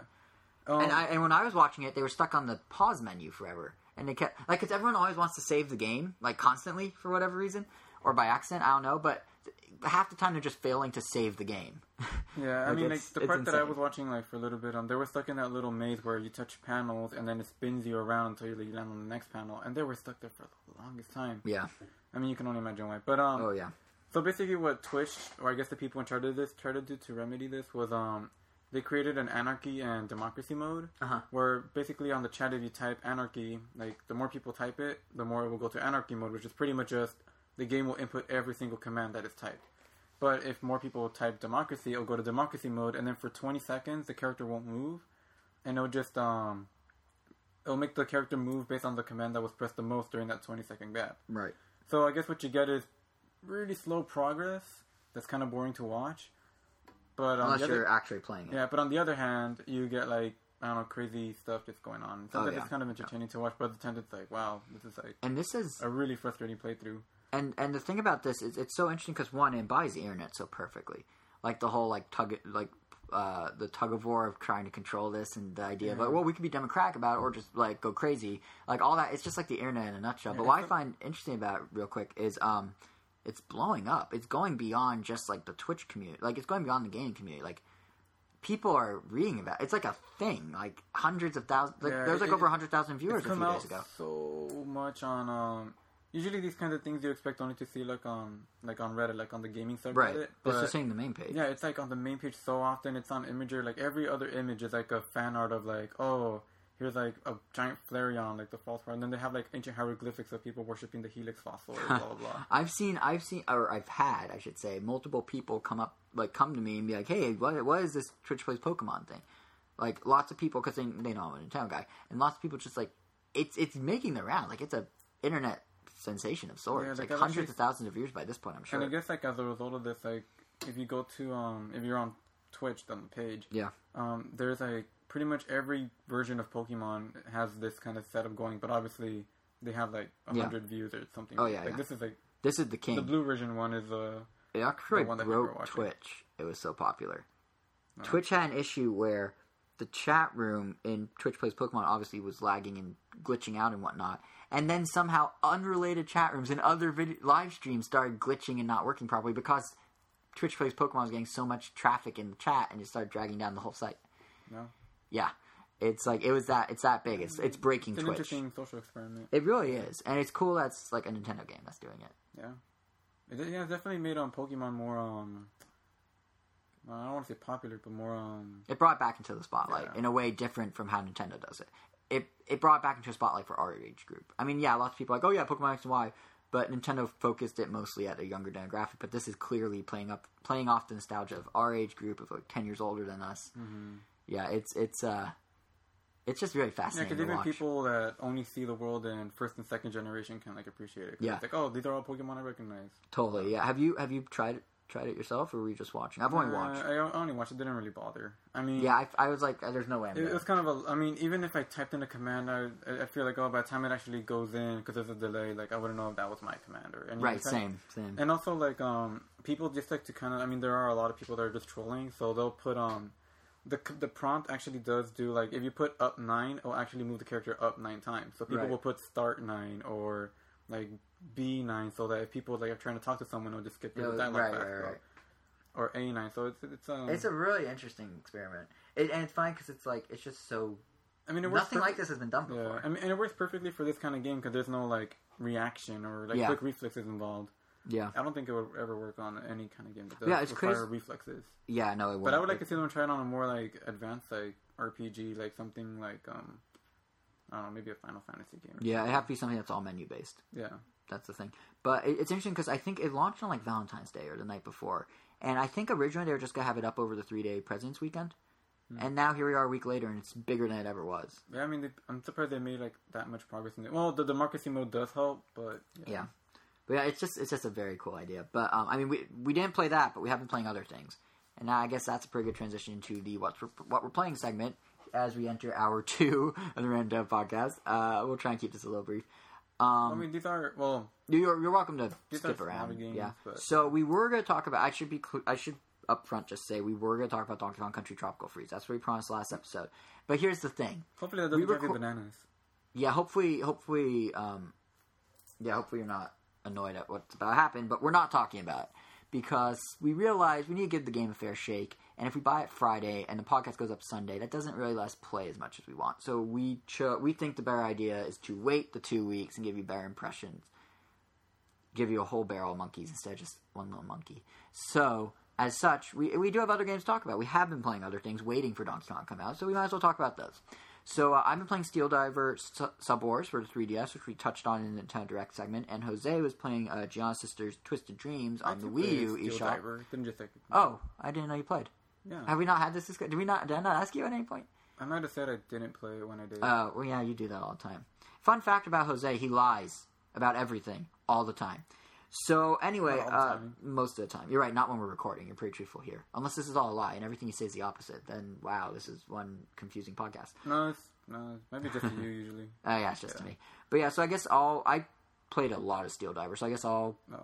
Go Yeah. first. So, um, so what Steel Diver Sub Wars really is at the end of the day is it's a slow motion first person shooter. Like it, it's slower speed than you expect from first person shooter. It's a first person view of you're in a submarine. It's very tactical because it's slower, and it carries over some of the submarine like simulation stuff of the original 3DS launch game, Sub uh, Steel Diver. So you know you have stuff like sonar to ping enemies so you can see them on your map and get to them. There are things like uh, optional touchscreen controls with levers and knobs and buttons and stuff, which in Steel Diver 1, the original, you had to use to control it. For this Steel Diver, they're optional, or you can use a mix of the control stick and buttons to do things like dive and lower and fire torpedoes. And the, the, the touch or the button controls are much better. On top of that, they even have other little references to submarines. Like you can buy historical submarines for a buck if you find buying the if you end up getting the full version of the game, or you can even do Morse code chat, which is amazing. it's just so silly. Like you literally just have an alphabet on the bottom screen, not and you just tap in what? It's not censored either. Yeah, it's not, which is weird. And you just tap in what you want to say, like beep beep beep beep beep, whatever, and it spells it out in words on the screen. And there's no censor, and you can talk to anyone in the lobby or your teammates when you're playing multiplayer. And it's just it's very un Nintendo to let you just talk like that. But it's really cool. That's more. I thought that's Because they're like, oh, they want you to have the language of a sailor or something. But yeah, that might be it. I don't think that's it. I think they overthought that. Um, but I, but I did mention that you could buy submarines for a dollar if you buy the full version. So it's probably worth explaining how the free to play model works for this one. So what Nintendo does is they give you two single player missions for free. They give you um, two submarines to use for free, and they give you total complete access to all of multiplayer, online multiplayer. Uh, if you pay ten bucks, you then get uh, the premium version, which includes 18 more subs and five more single player missions. So I guess I should probably break down how single multiplayer works because they are a little different and um, in how they play and which one's better and that sort of thing. So on single player, you're really tasked with these different missions where you're either shooting enemies or like going through rings, yeah, yeah, Go- fly, but yeah, so, flying underwater, whatever. subbing through rings, that sort of thing. And each mission, there's three different levels. There's um, each of which is more and more difficult, and you earn a medal when you beat each mission at each level. If you if you complete the task at hand, you just get a normal medal. But if you do it under a certain time, you then get a uh, star medal. And I believe there's also silver, bronze, gold based on other variables. Um, if you these medals are useful. Wow, that's these medals are useful because you can use them to buy things for your sub, such as a new paint job, and you can uh, need and you need them in order to progress. Like you need X number of medals to unlock the next level and that sort of thing. So they're kind of crucial. But um, along with that, you can also throughout single player as you're subbing around, pop up to the surface and you might bump into crew members on boats. You can recruit these crew members to join your submarine, and then they are special enhancements for your sub, such as one guy who can very slowly repair your sub over time. and that sort of thing. Each sub holds different number of crew members, and you can do different combinations to really build your own custom sub using the items the, from the medals and the crew and that sort of thing. So there's some strategy involved in that. And honestly, the whole medal system, just like you keep playing the same thing to get better and better medals, kind of reminds me of Star Fox a little. In fact, a lot of this game kind of reminds, like, because Star Fox had the whole medaling the planets, and and Oh, yeah, but Yeah. you don't use the medals for anything. Though. no, no, no, just the idea of having medals Oh. and being able to up them in a weird free form flying anti gravity world that is the underwater depths of Steel Diver versus space in Star Fox. But yeah, like the it kind of is reminiscent of Star Fox in that regard. They even have a Peppy Hare. They did. He has a cameo when you try and buy the premium version. It's Peppy who's prepping you, and he even asked, "What you've never seen a talking rabbit before?" Which is so great. But is it weird that all of Nintendo's games where you have to buy things in game feature talking rabbits selling it to you? Street Pass, this. Oh yeah. Is there something in Japan about talking Oh, I rabbits? mean, maybe there's like that old thing to go. It's a lucky rabbit. So maybe. Oh, that could be it. Yeah, but um, yeah, I was thinking about the free range motion though, and how you really because you're underwater, you go up, down, left, right. It's like total. You go anywhere. It's like you're just floating, obviously, but that makes it feel very different than a standard first person shooter. And honestly, that that whole floating feel and the anti gravity feel really comes into play in multiplayer, which I consider to be the best part of the game. So multiplayer is basically four on four. You're auto assigned to either Team Red or Team Blue, and it's your job to take out the other team and you do this on a variety of randomly selected levels, which they kind of have some fun with the water theme. There's one where you're in a swimming pool, and uh, there's some other I don't remember any others off the top of my head, but there are a few others that I was like, "Huh, I get it because it's water and it works." But they're like just random locations that don't necessarily Yeah. make sense. Um, but the the fun thing about the multiplayer though is that because you have that free range of movement, you can really get creative with how you choose to attack people. You have to first ping them with sonar, like I think I mentioned, and um, then they appear on the map. And then you follow, you know, you line up with them on the map and go in that direction and whatever. But then you can start doing things like you have torpedoes and homing torpedoes, and you can choose maybe I'll maybe I'll attack them right like dead on when they're barely in my sights, and then swerve up above, so when they look over in this direction, they might not see me. Or maybe I'll go under, maybe I'll like ra- like ram toward, like go towards them full speed, keep shooting tor- torpedoes, and then duck under them at the last second. Or use the masking te- technique where you turn invisible. So you duck under them, turn invisible, and then when they turn around, you're not there. Like there's all sorts of different techniques you can do, and because you have that free range of motion, it's actually pretty fun.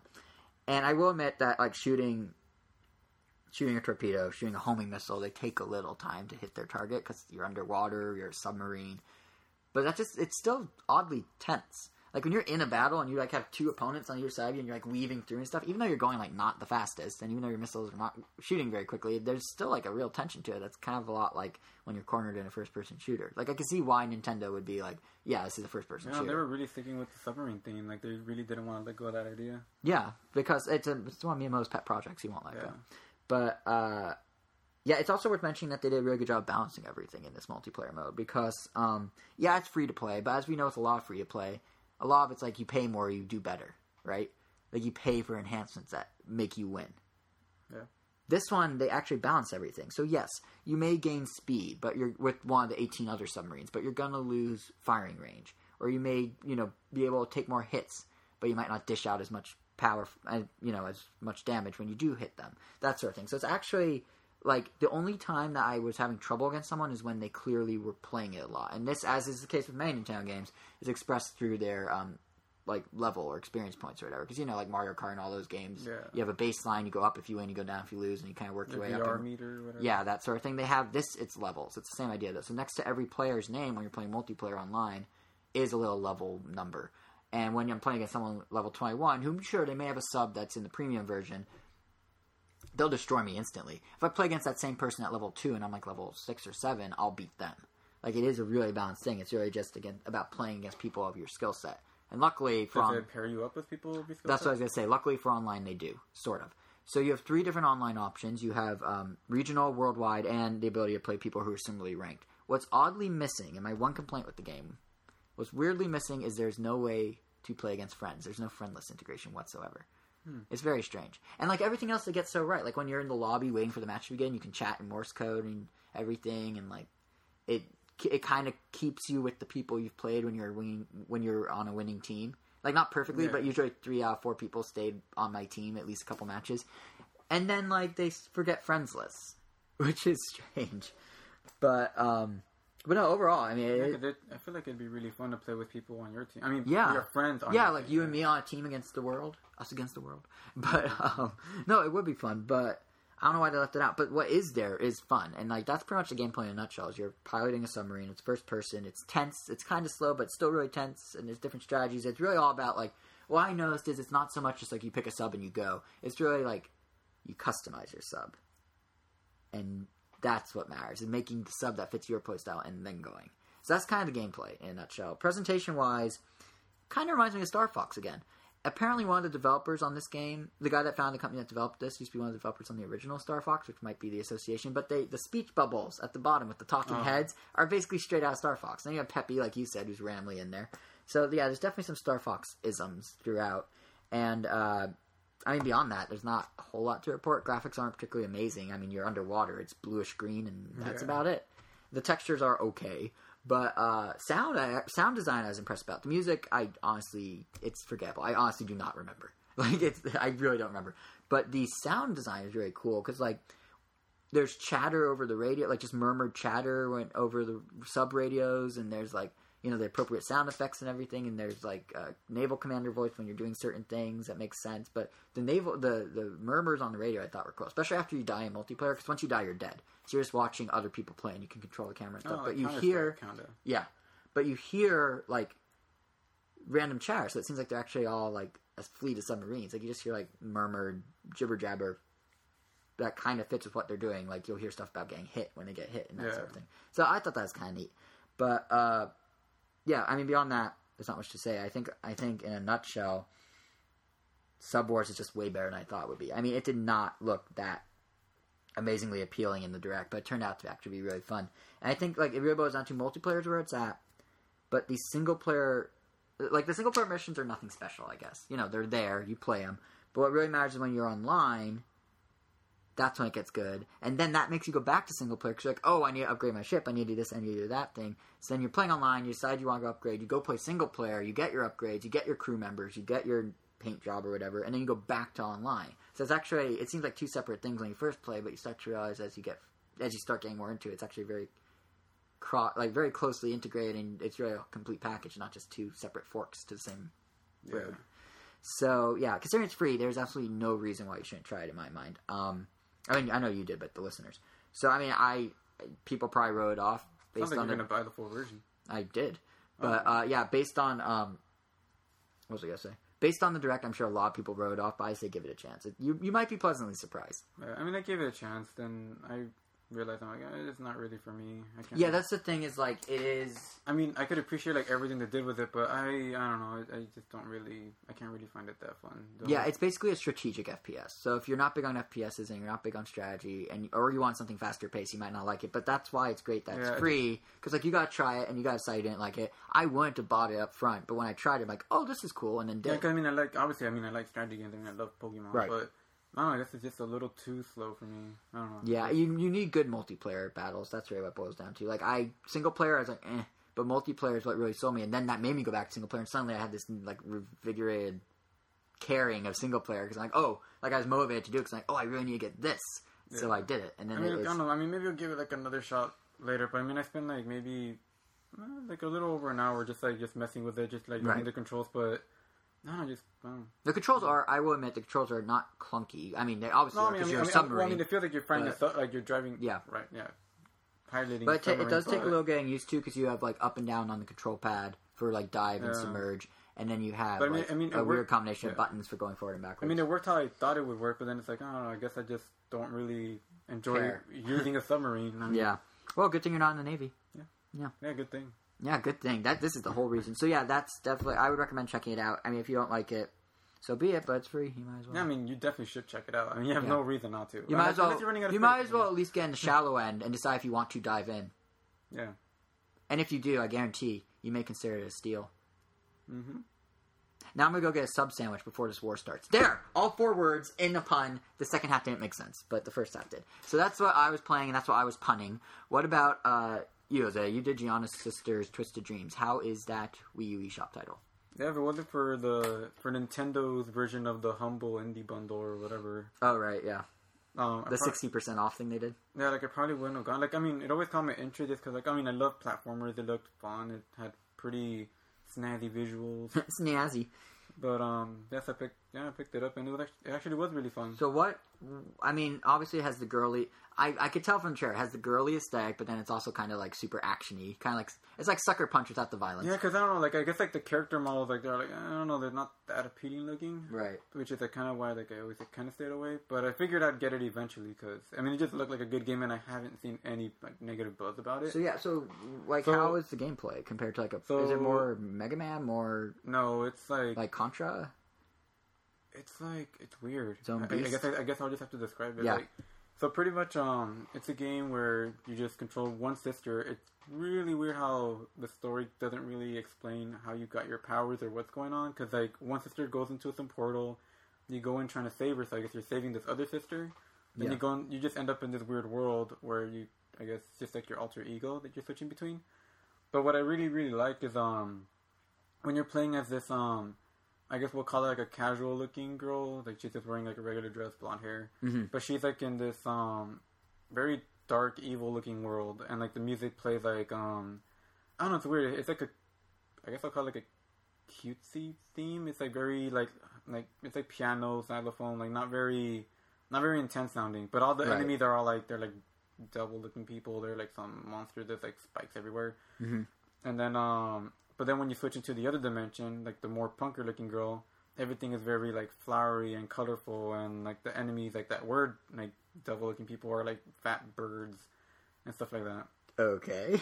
But um and and just like the way it changes between them is just really cool. It's like super dynamic. Like the music also like changes dynamically between them. right. And it doesn't feel like interrupted. Like it just like everything morphs into really nicely. You could tell they spent like a good deal of time like making sure it looked natural right. and right. it just looks really cool. Just like when you're running through some parts where like oh something is um there's a platform that you can't access in this dimension, so I have to jump on that dimension, but I have to use an ability from one of the sisters from the other dimension, so I have to start the ability in one dimension, change dimensions, and then kind of make it all work. Oh, so that's kind of the hook is the the puzzles to get through the platforming are this Yeah. dimension hopping. So like I mean they can they control maybe like um like an in between between like Mario and Rayman. It's Okay. like they're they have weight to them, but they also feel kind of floaty at times. right. And um, both characters, I mean, you just have run and jump, and Mhm. and one other ability. Like the casual looking girl, she has um, I guess it's yeah, it's almost exactly like Mario's um spin when you press X, that he just spins in place. Oh yeah, yeah, yeah. It's pretty much that, but if you hold X, you like you stay hovering for a while. So you would use that if you're like falling for a long time, and it's like a spike trail that you have to avoid. Mhm. And the other sister, or the other version of her, she has like a, I guess it's not a homing attack, but like depending on the direction you hold, she kind of shoots in that direction for like a small distance as a fireball. So they both kind of have a double jump, but the way they work is way different. Like the girl that turns into a fireball, like she'll go in that direction as a fireball, but if she hits nothing, she'll just fall straight down. If she hit something else, she could do it again and again until like you run running. Oh, out you of can things to kind of hit. chain them together. Yeah, or sometimes um, and you could also use it to bounce off walls. So maybe there's like something that you can't quite reach. You'll like bounce off a wall in such a way that you could like reach that platform. Right. Or if there are really narrow corridors, they're just really tall. I guess two, you know, like a really tall tunnel. Mhm. If you bounce off one wall, you hit the other one. You hit the other one. You could just like travel up really high or really low, really fast, and it looks pretty cool. Right. Yeah, that's what something I noticed with trailers. Everything look like looks cool. yeah, and I guess um, then it's pretty challenging. Like towards um, like the first few levels, like I mean, they're kind of like a tutorial, so it's pretty easy. Like, oh, okay, I can't progress unless I change the dimensions here, or like stuff like that. But then later on, like they kind of like how I was saying earlier, like, they incorporate a lot of a lot of obstacles that you can't get through without changing multiple times on the fly. right. And also, um, like the enemy types also change when like when you change them. Like in one dimension, there will be like a skeleton, Mhm. and he'll just throw stuff at you. But then if you change dimensions, he'll turn into this knight that just charges really fast at you, and he charges so fast like it's almost like I don't know, kind of. I don't. I, so far, haven't been able to react fast enough. Basically, you need him. yeah. Basically, you need really good reflexes because you need to know he's Yeah. there and be able to jump. So even yeah. if like, so even if you know like, okay, he's gonna turn to a knight, so I'm probably gonna want to stay in this format. It's also one of those games that has like a lot of um, it encourages exploration. Like you could pretty much, if you could think you could get somewhere, you probably can. You just have to figure out a way to do it. yeah, And usually they have like um, these giant crystals that you just collect, and you get like artwork and stuff like that. Mhm. And um, I mean levels. I mean they have um these little diamonds. I guess yeah, they're like diamonds or crystals that little tiny ones that you just collect, and they pretty much guide you through the level. Like, I mean, if you see diamonds, that's probably where you have to go. Which is also how you could So the levels are relative. Well, I mean, I guess it has to be with the way you're describing the puzzles, but they're kind of more open end. yeah, they're, They're not point A point B. They're not point A to point B to like Metroid or some Kirby games or that they're definitely point A to point B, but there's a lot of other places you could go to on the way. There's dead ends yeah, well, no, detours. yeah, there's some detours, but they always spit you back to Oh, to the Okay. natural path. It's just like, oh, I could go this way, and then I find all these like hidden goodies, and then I go back to my Gotcha. to my regular path. And um and then at the end of the level, like it keeps track of like, oh, okay, you found um 200 out of the 205 little tiny crystals, and I don't know, it does make That's you, very Rayman like with the uh, like instead of looms or yeah, whatever yeah, call it's, yeah, it's like the looms, the lums or whatever. lums. Yeah, lums. Yeah, and it does make me want to like replay the levels and like do them again. And the, right. and the bosses, like there's one boss that was actually pretty hard. Like it's um like a double-headed snake. Mhm. No, it was more like a worm. Anyway, it was called like Hansel and Gretel. Like one half of it Was Hansel and the other half was Growl? Yeah, but they were like tapeworm looking, so one of them just had like pigtails and the other one didn't. That's not Like a little creepy at all. And it just and it just like um I mean it, it walks by like I guess using each head as a foot kind of. I mean it's just a Uh-huh. worm, so it kind of it's like slinky. It walks like a slinky. Right. And on the bottom there's like the spike going back and forth, and you have to like switch dimensions to make the spike like shoot up. So you have to make it hit the worm like at the right time, and then it just like attacks you for us. You have to dodge it. And it's one of those bosses where you hit it three times or four times, then you have to like memorize the patterns. But Mhm. it was pretty tough. I did not expect to die so many times. Like I don't know. I always ex- I didn't expect this game to be challenging, but like I mean super challenging, but it's a really good kind of super challenging. Yeah, d- d- what the way you're describing it, it sounds. It really reminds me a lot of like, like, like in terms of vibe, like Sucker Punch. I know it's a movie, but like Sucker Punch, like even Powerpuff Girls, where it's like it has kind of a cutesy aesthetic until you get a little deeper, and it's like there's a, the whole dual uh, dimensions thing. There's really tough bosses. There's always like powerful enemies along the way. Like it, Yeah. it seems very like they purposely misguide you by having the characters be who they are. Yeah. Oh, it's, it's really fun. Especially if I mean it's definitely not five dollars anymore, but It's 15. I just looked it up. yeah. I mean it was. I was just checking when you were saying all that.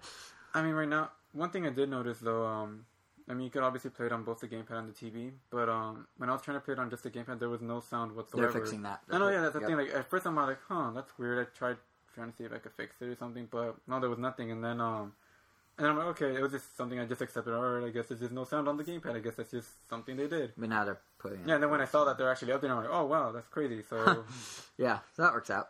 yeah, But yeah, so you'd, you'd recommend So- it. Is it like the type of game that's good for anyone that likes a platform, or is it like someone who wants a challenge? Because it sounds like it's more of like, you know, it sounds like it's more for someone who likes kind of a harder platform. Like maybe not Uh, Super Meat Boy hard, but like that direction. I mean, it's definitely not Super Meat Boy. right, or but more in that, skewing in that. That game's like- borderline masochistic. Um, so maybe someone who likes No, prefers Donkey Kong Tropical Freeze, which is supposedly harder than other platforms, over say New Super Mario Brothers. yeah, it's like an in between. Okay. I mean, if you like platformers, like I'm sure you enjoy it. Right. And also, I mean, what does make it harder is actually trying to get every single crystal. Kind of like mini games like Kirby. Uh huh. Like Hey, bringing it back to the Sunstones from Kirby yeah, Triple like, Deluxe. like, like a lot of those games that you could just burn through the levels like no other. But Right. I mean, collecting those things and trying to find all the hidden secrets is what makes the games a lot harder. right. Like that's where the That's like the difficulty- Nintendo design philosophy right there. Is make it pretty straightforward to beat the level, but to really beat the level and get everything, it takes some Yeah, I skill. think that. So I mean, like, so I'd recommend it. It might be a little hard to chew out for fifteen bucks, but I mean, Just wait for another sale. I'm sure it'll Yeah. be one. I mean, at the price I got it, I think it was definitely worth it. I mean, I would say ten bucks also. I'd pay for it, but I don't know. I don't know why fifteen sounds like a lot. Because I mean, I haven't. I mean, I'm pretty sure I'm close to beating it, but I don't know how. How many long of levels? How many levels in are you? Or worlds or Um, whatever? It actually does show you the total number of levels because you could just like kind of Oh. scroll through the whole thing. so how many? but you can't unlock. I don't remember how many levels. there Oh are. well, never mind. It's at least forty. That's a pretty like a decent good amount. value. But Yeah. some of them are. I mean, I don't know. I, actually, I'm pretty sure. I'd say it's worth the, the full price.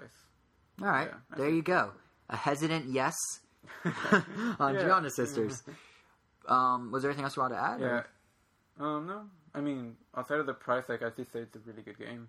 Like I'm really glad I gave It's it a another, it's another one of those eShop games that like you don't know is there until you try, and then you're like completely enamored with it. Yeah. It's like with SteamWorld Dig, where like it kind of crept up out of nowhere, and then there's suddenly all this good pr- like buzz and press about it, and it turned out to be a great game.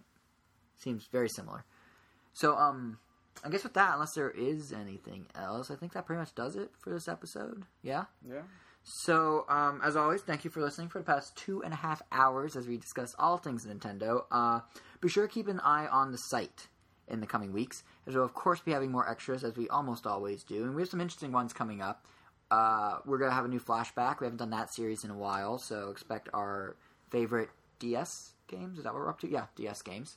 Oh. Uh, we also are going to be taking a look at the hacking, the world of hacking Pokemon sometime in the future. So keep your eyes peeled for that because that's going to be a super interesting read. Uh, is taking care of that one because he he knows everything Pokemon. Uh, the best way to make sure you don't miss those or our next episode is to subscribe or sorry, follow us on Twitter at Ram Nintendo, or for podcast purposes, subscribe to us on iTunes or your podcast app of choice. Um, our next episode will actually be on March 9th, and we'll have those long-awaited, already promised Donkey Kong Country Tropical Freeze impressions, along with you know the usual news roundups and whatever other game impressions we may have, possibly um, the Weapon Shop game from Level Five. Yeah, I'm, I'm thinking Weapon Shop de Omasse. I think that would be a good one to talk Yeah. about. So, so stay tuned. There's a few games I'm definitely Yeah. gonna get. I mean, I already put my Wii Shop, Wii Shop, eShop, eShop, eShop eShop. card thingy in there. Did a day too soon. Hey, anyone that happens to be at Best Buy between the days podcast goes live, which is tomorrow, which is today now, the 23rd of uh, February, or up through the next Saturday, the 29th, swing by Best Buy, 20% off all eShop gift cards. So that could be handy, given that there's a huge influx of indie games coming. But yeah, um, so stay tuned for the next episode. Check out Cypher extras. If you want to keep up with our latest gaming activities or just general thoughts on life, you can follow us on Twitter. I'm JSR7. Jose is Wero. That is, as always, W E I R O underscore O. We're also on Miiverse. Feel free to friend or follow us. I'm Jason R on there, and Jose is still that same Wero with a funny underscore and two different O's. So, we will see you in two weeks on March 9th for our next episode. Until then, um, you know, there is no until then. Goodbye.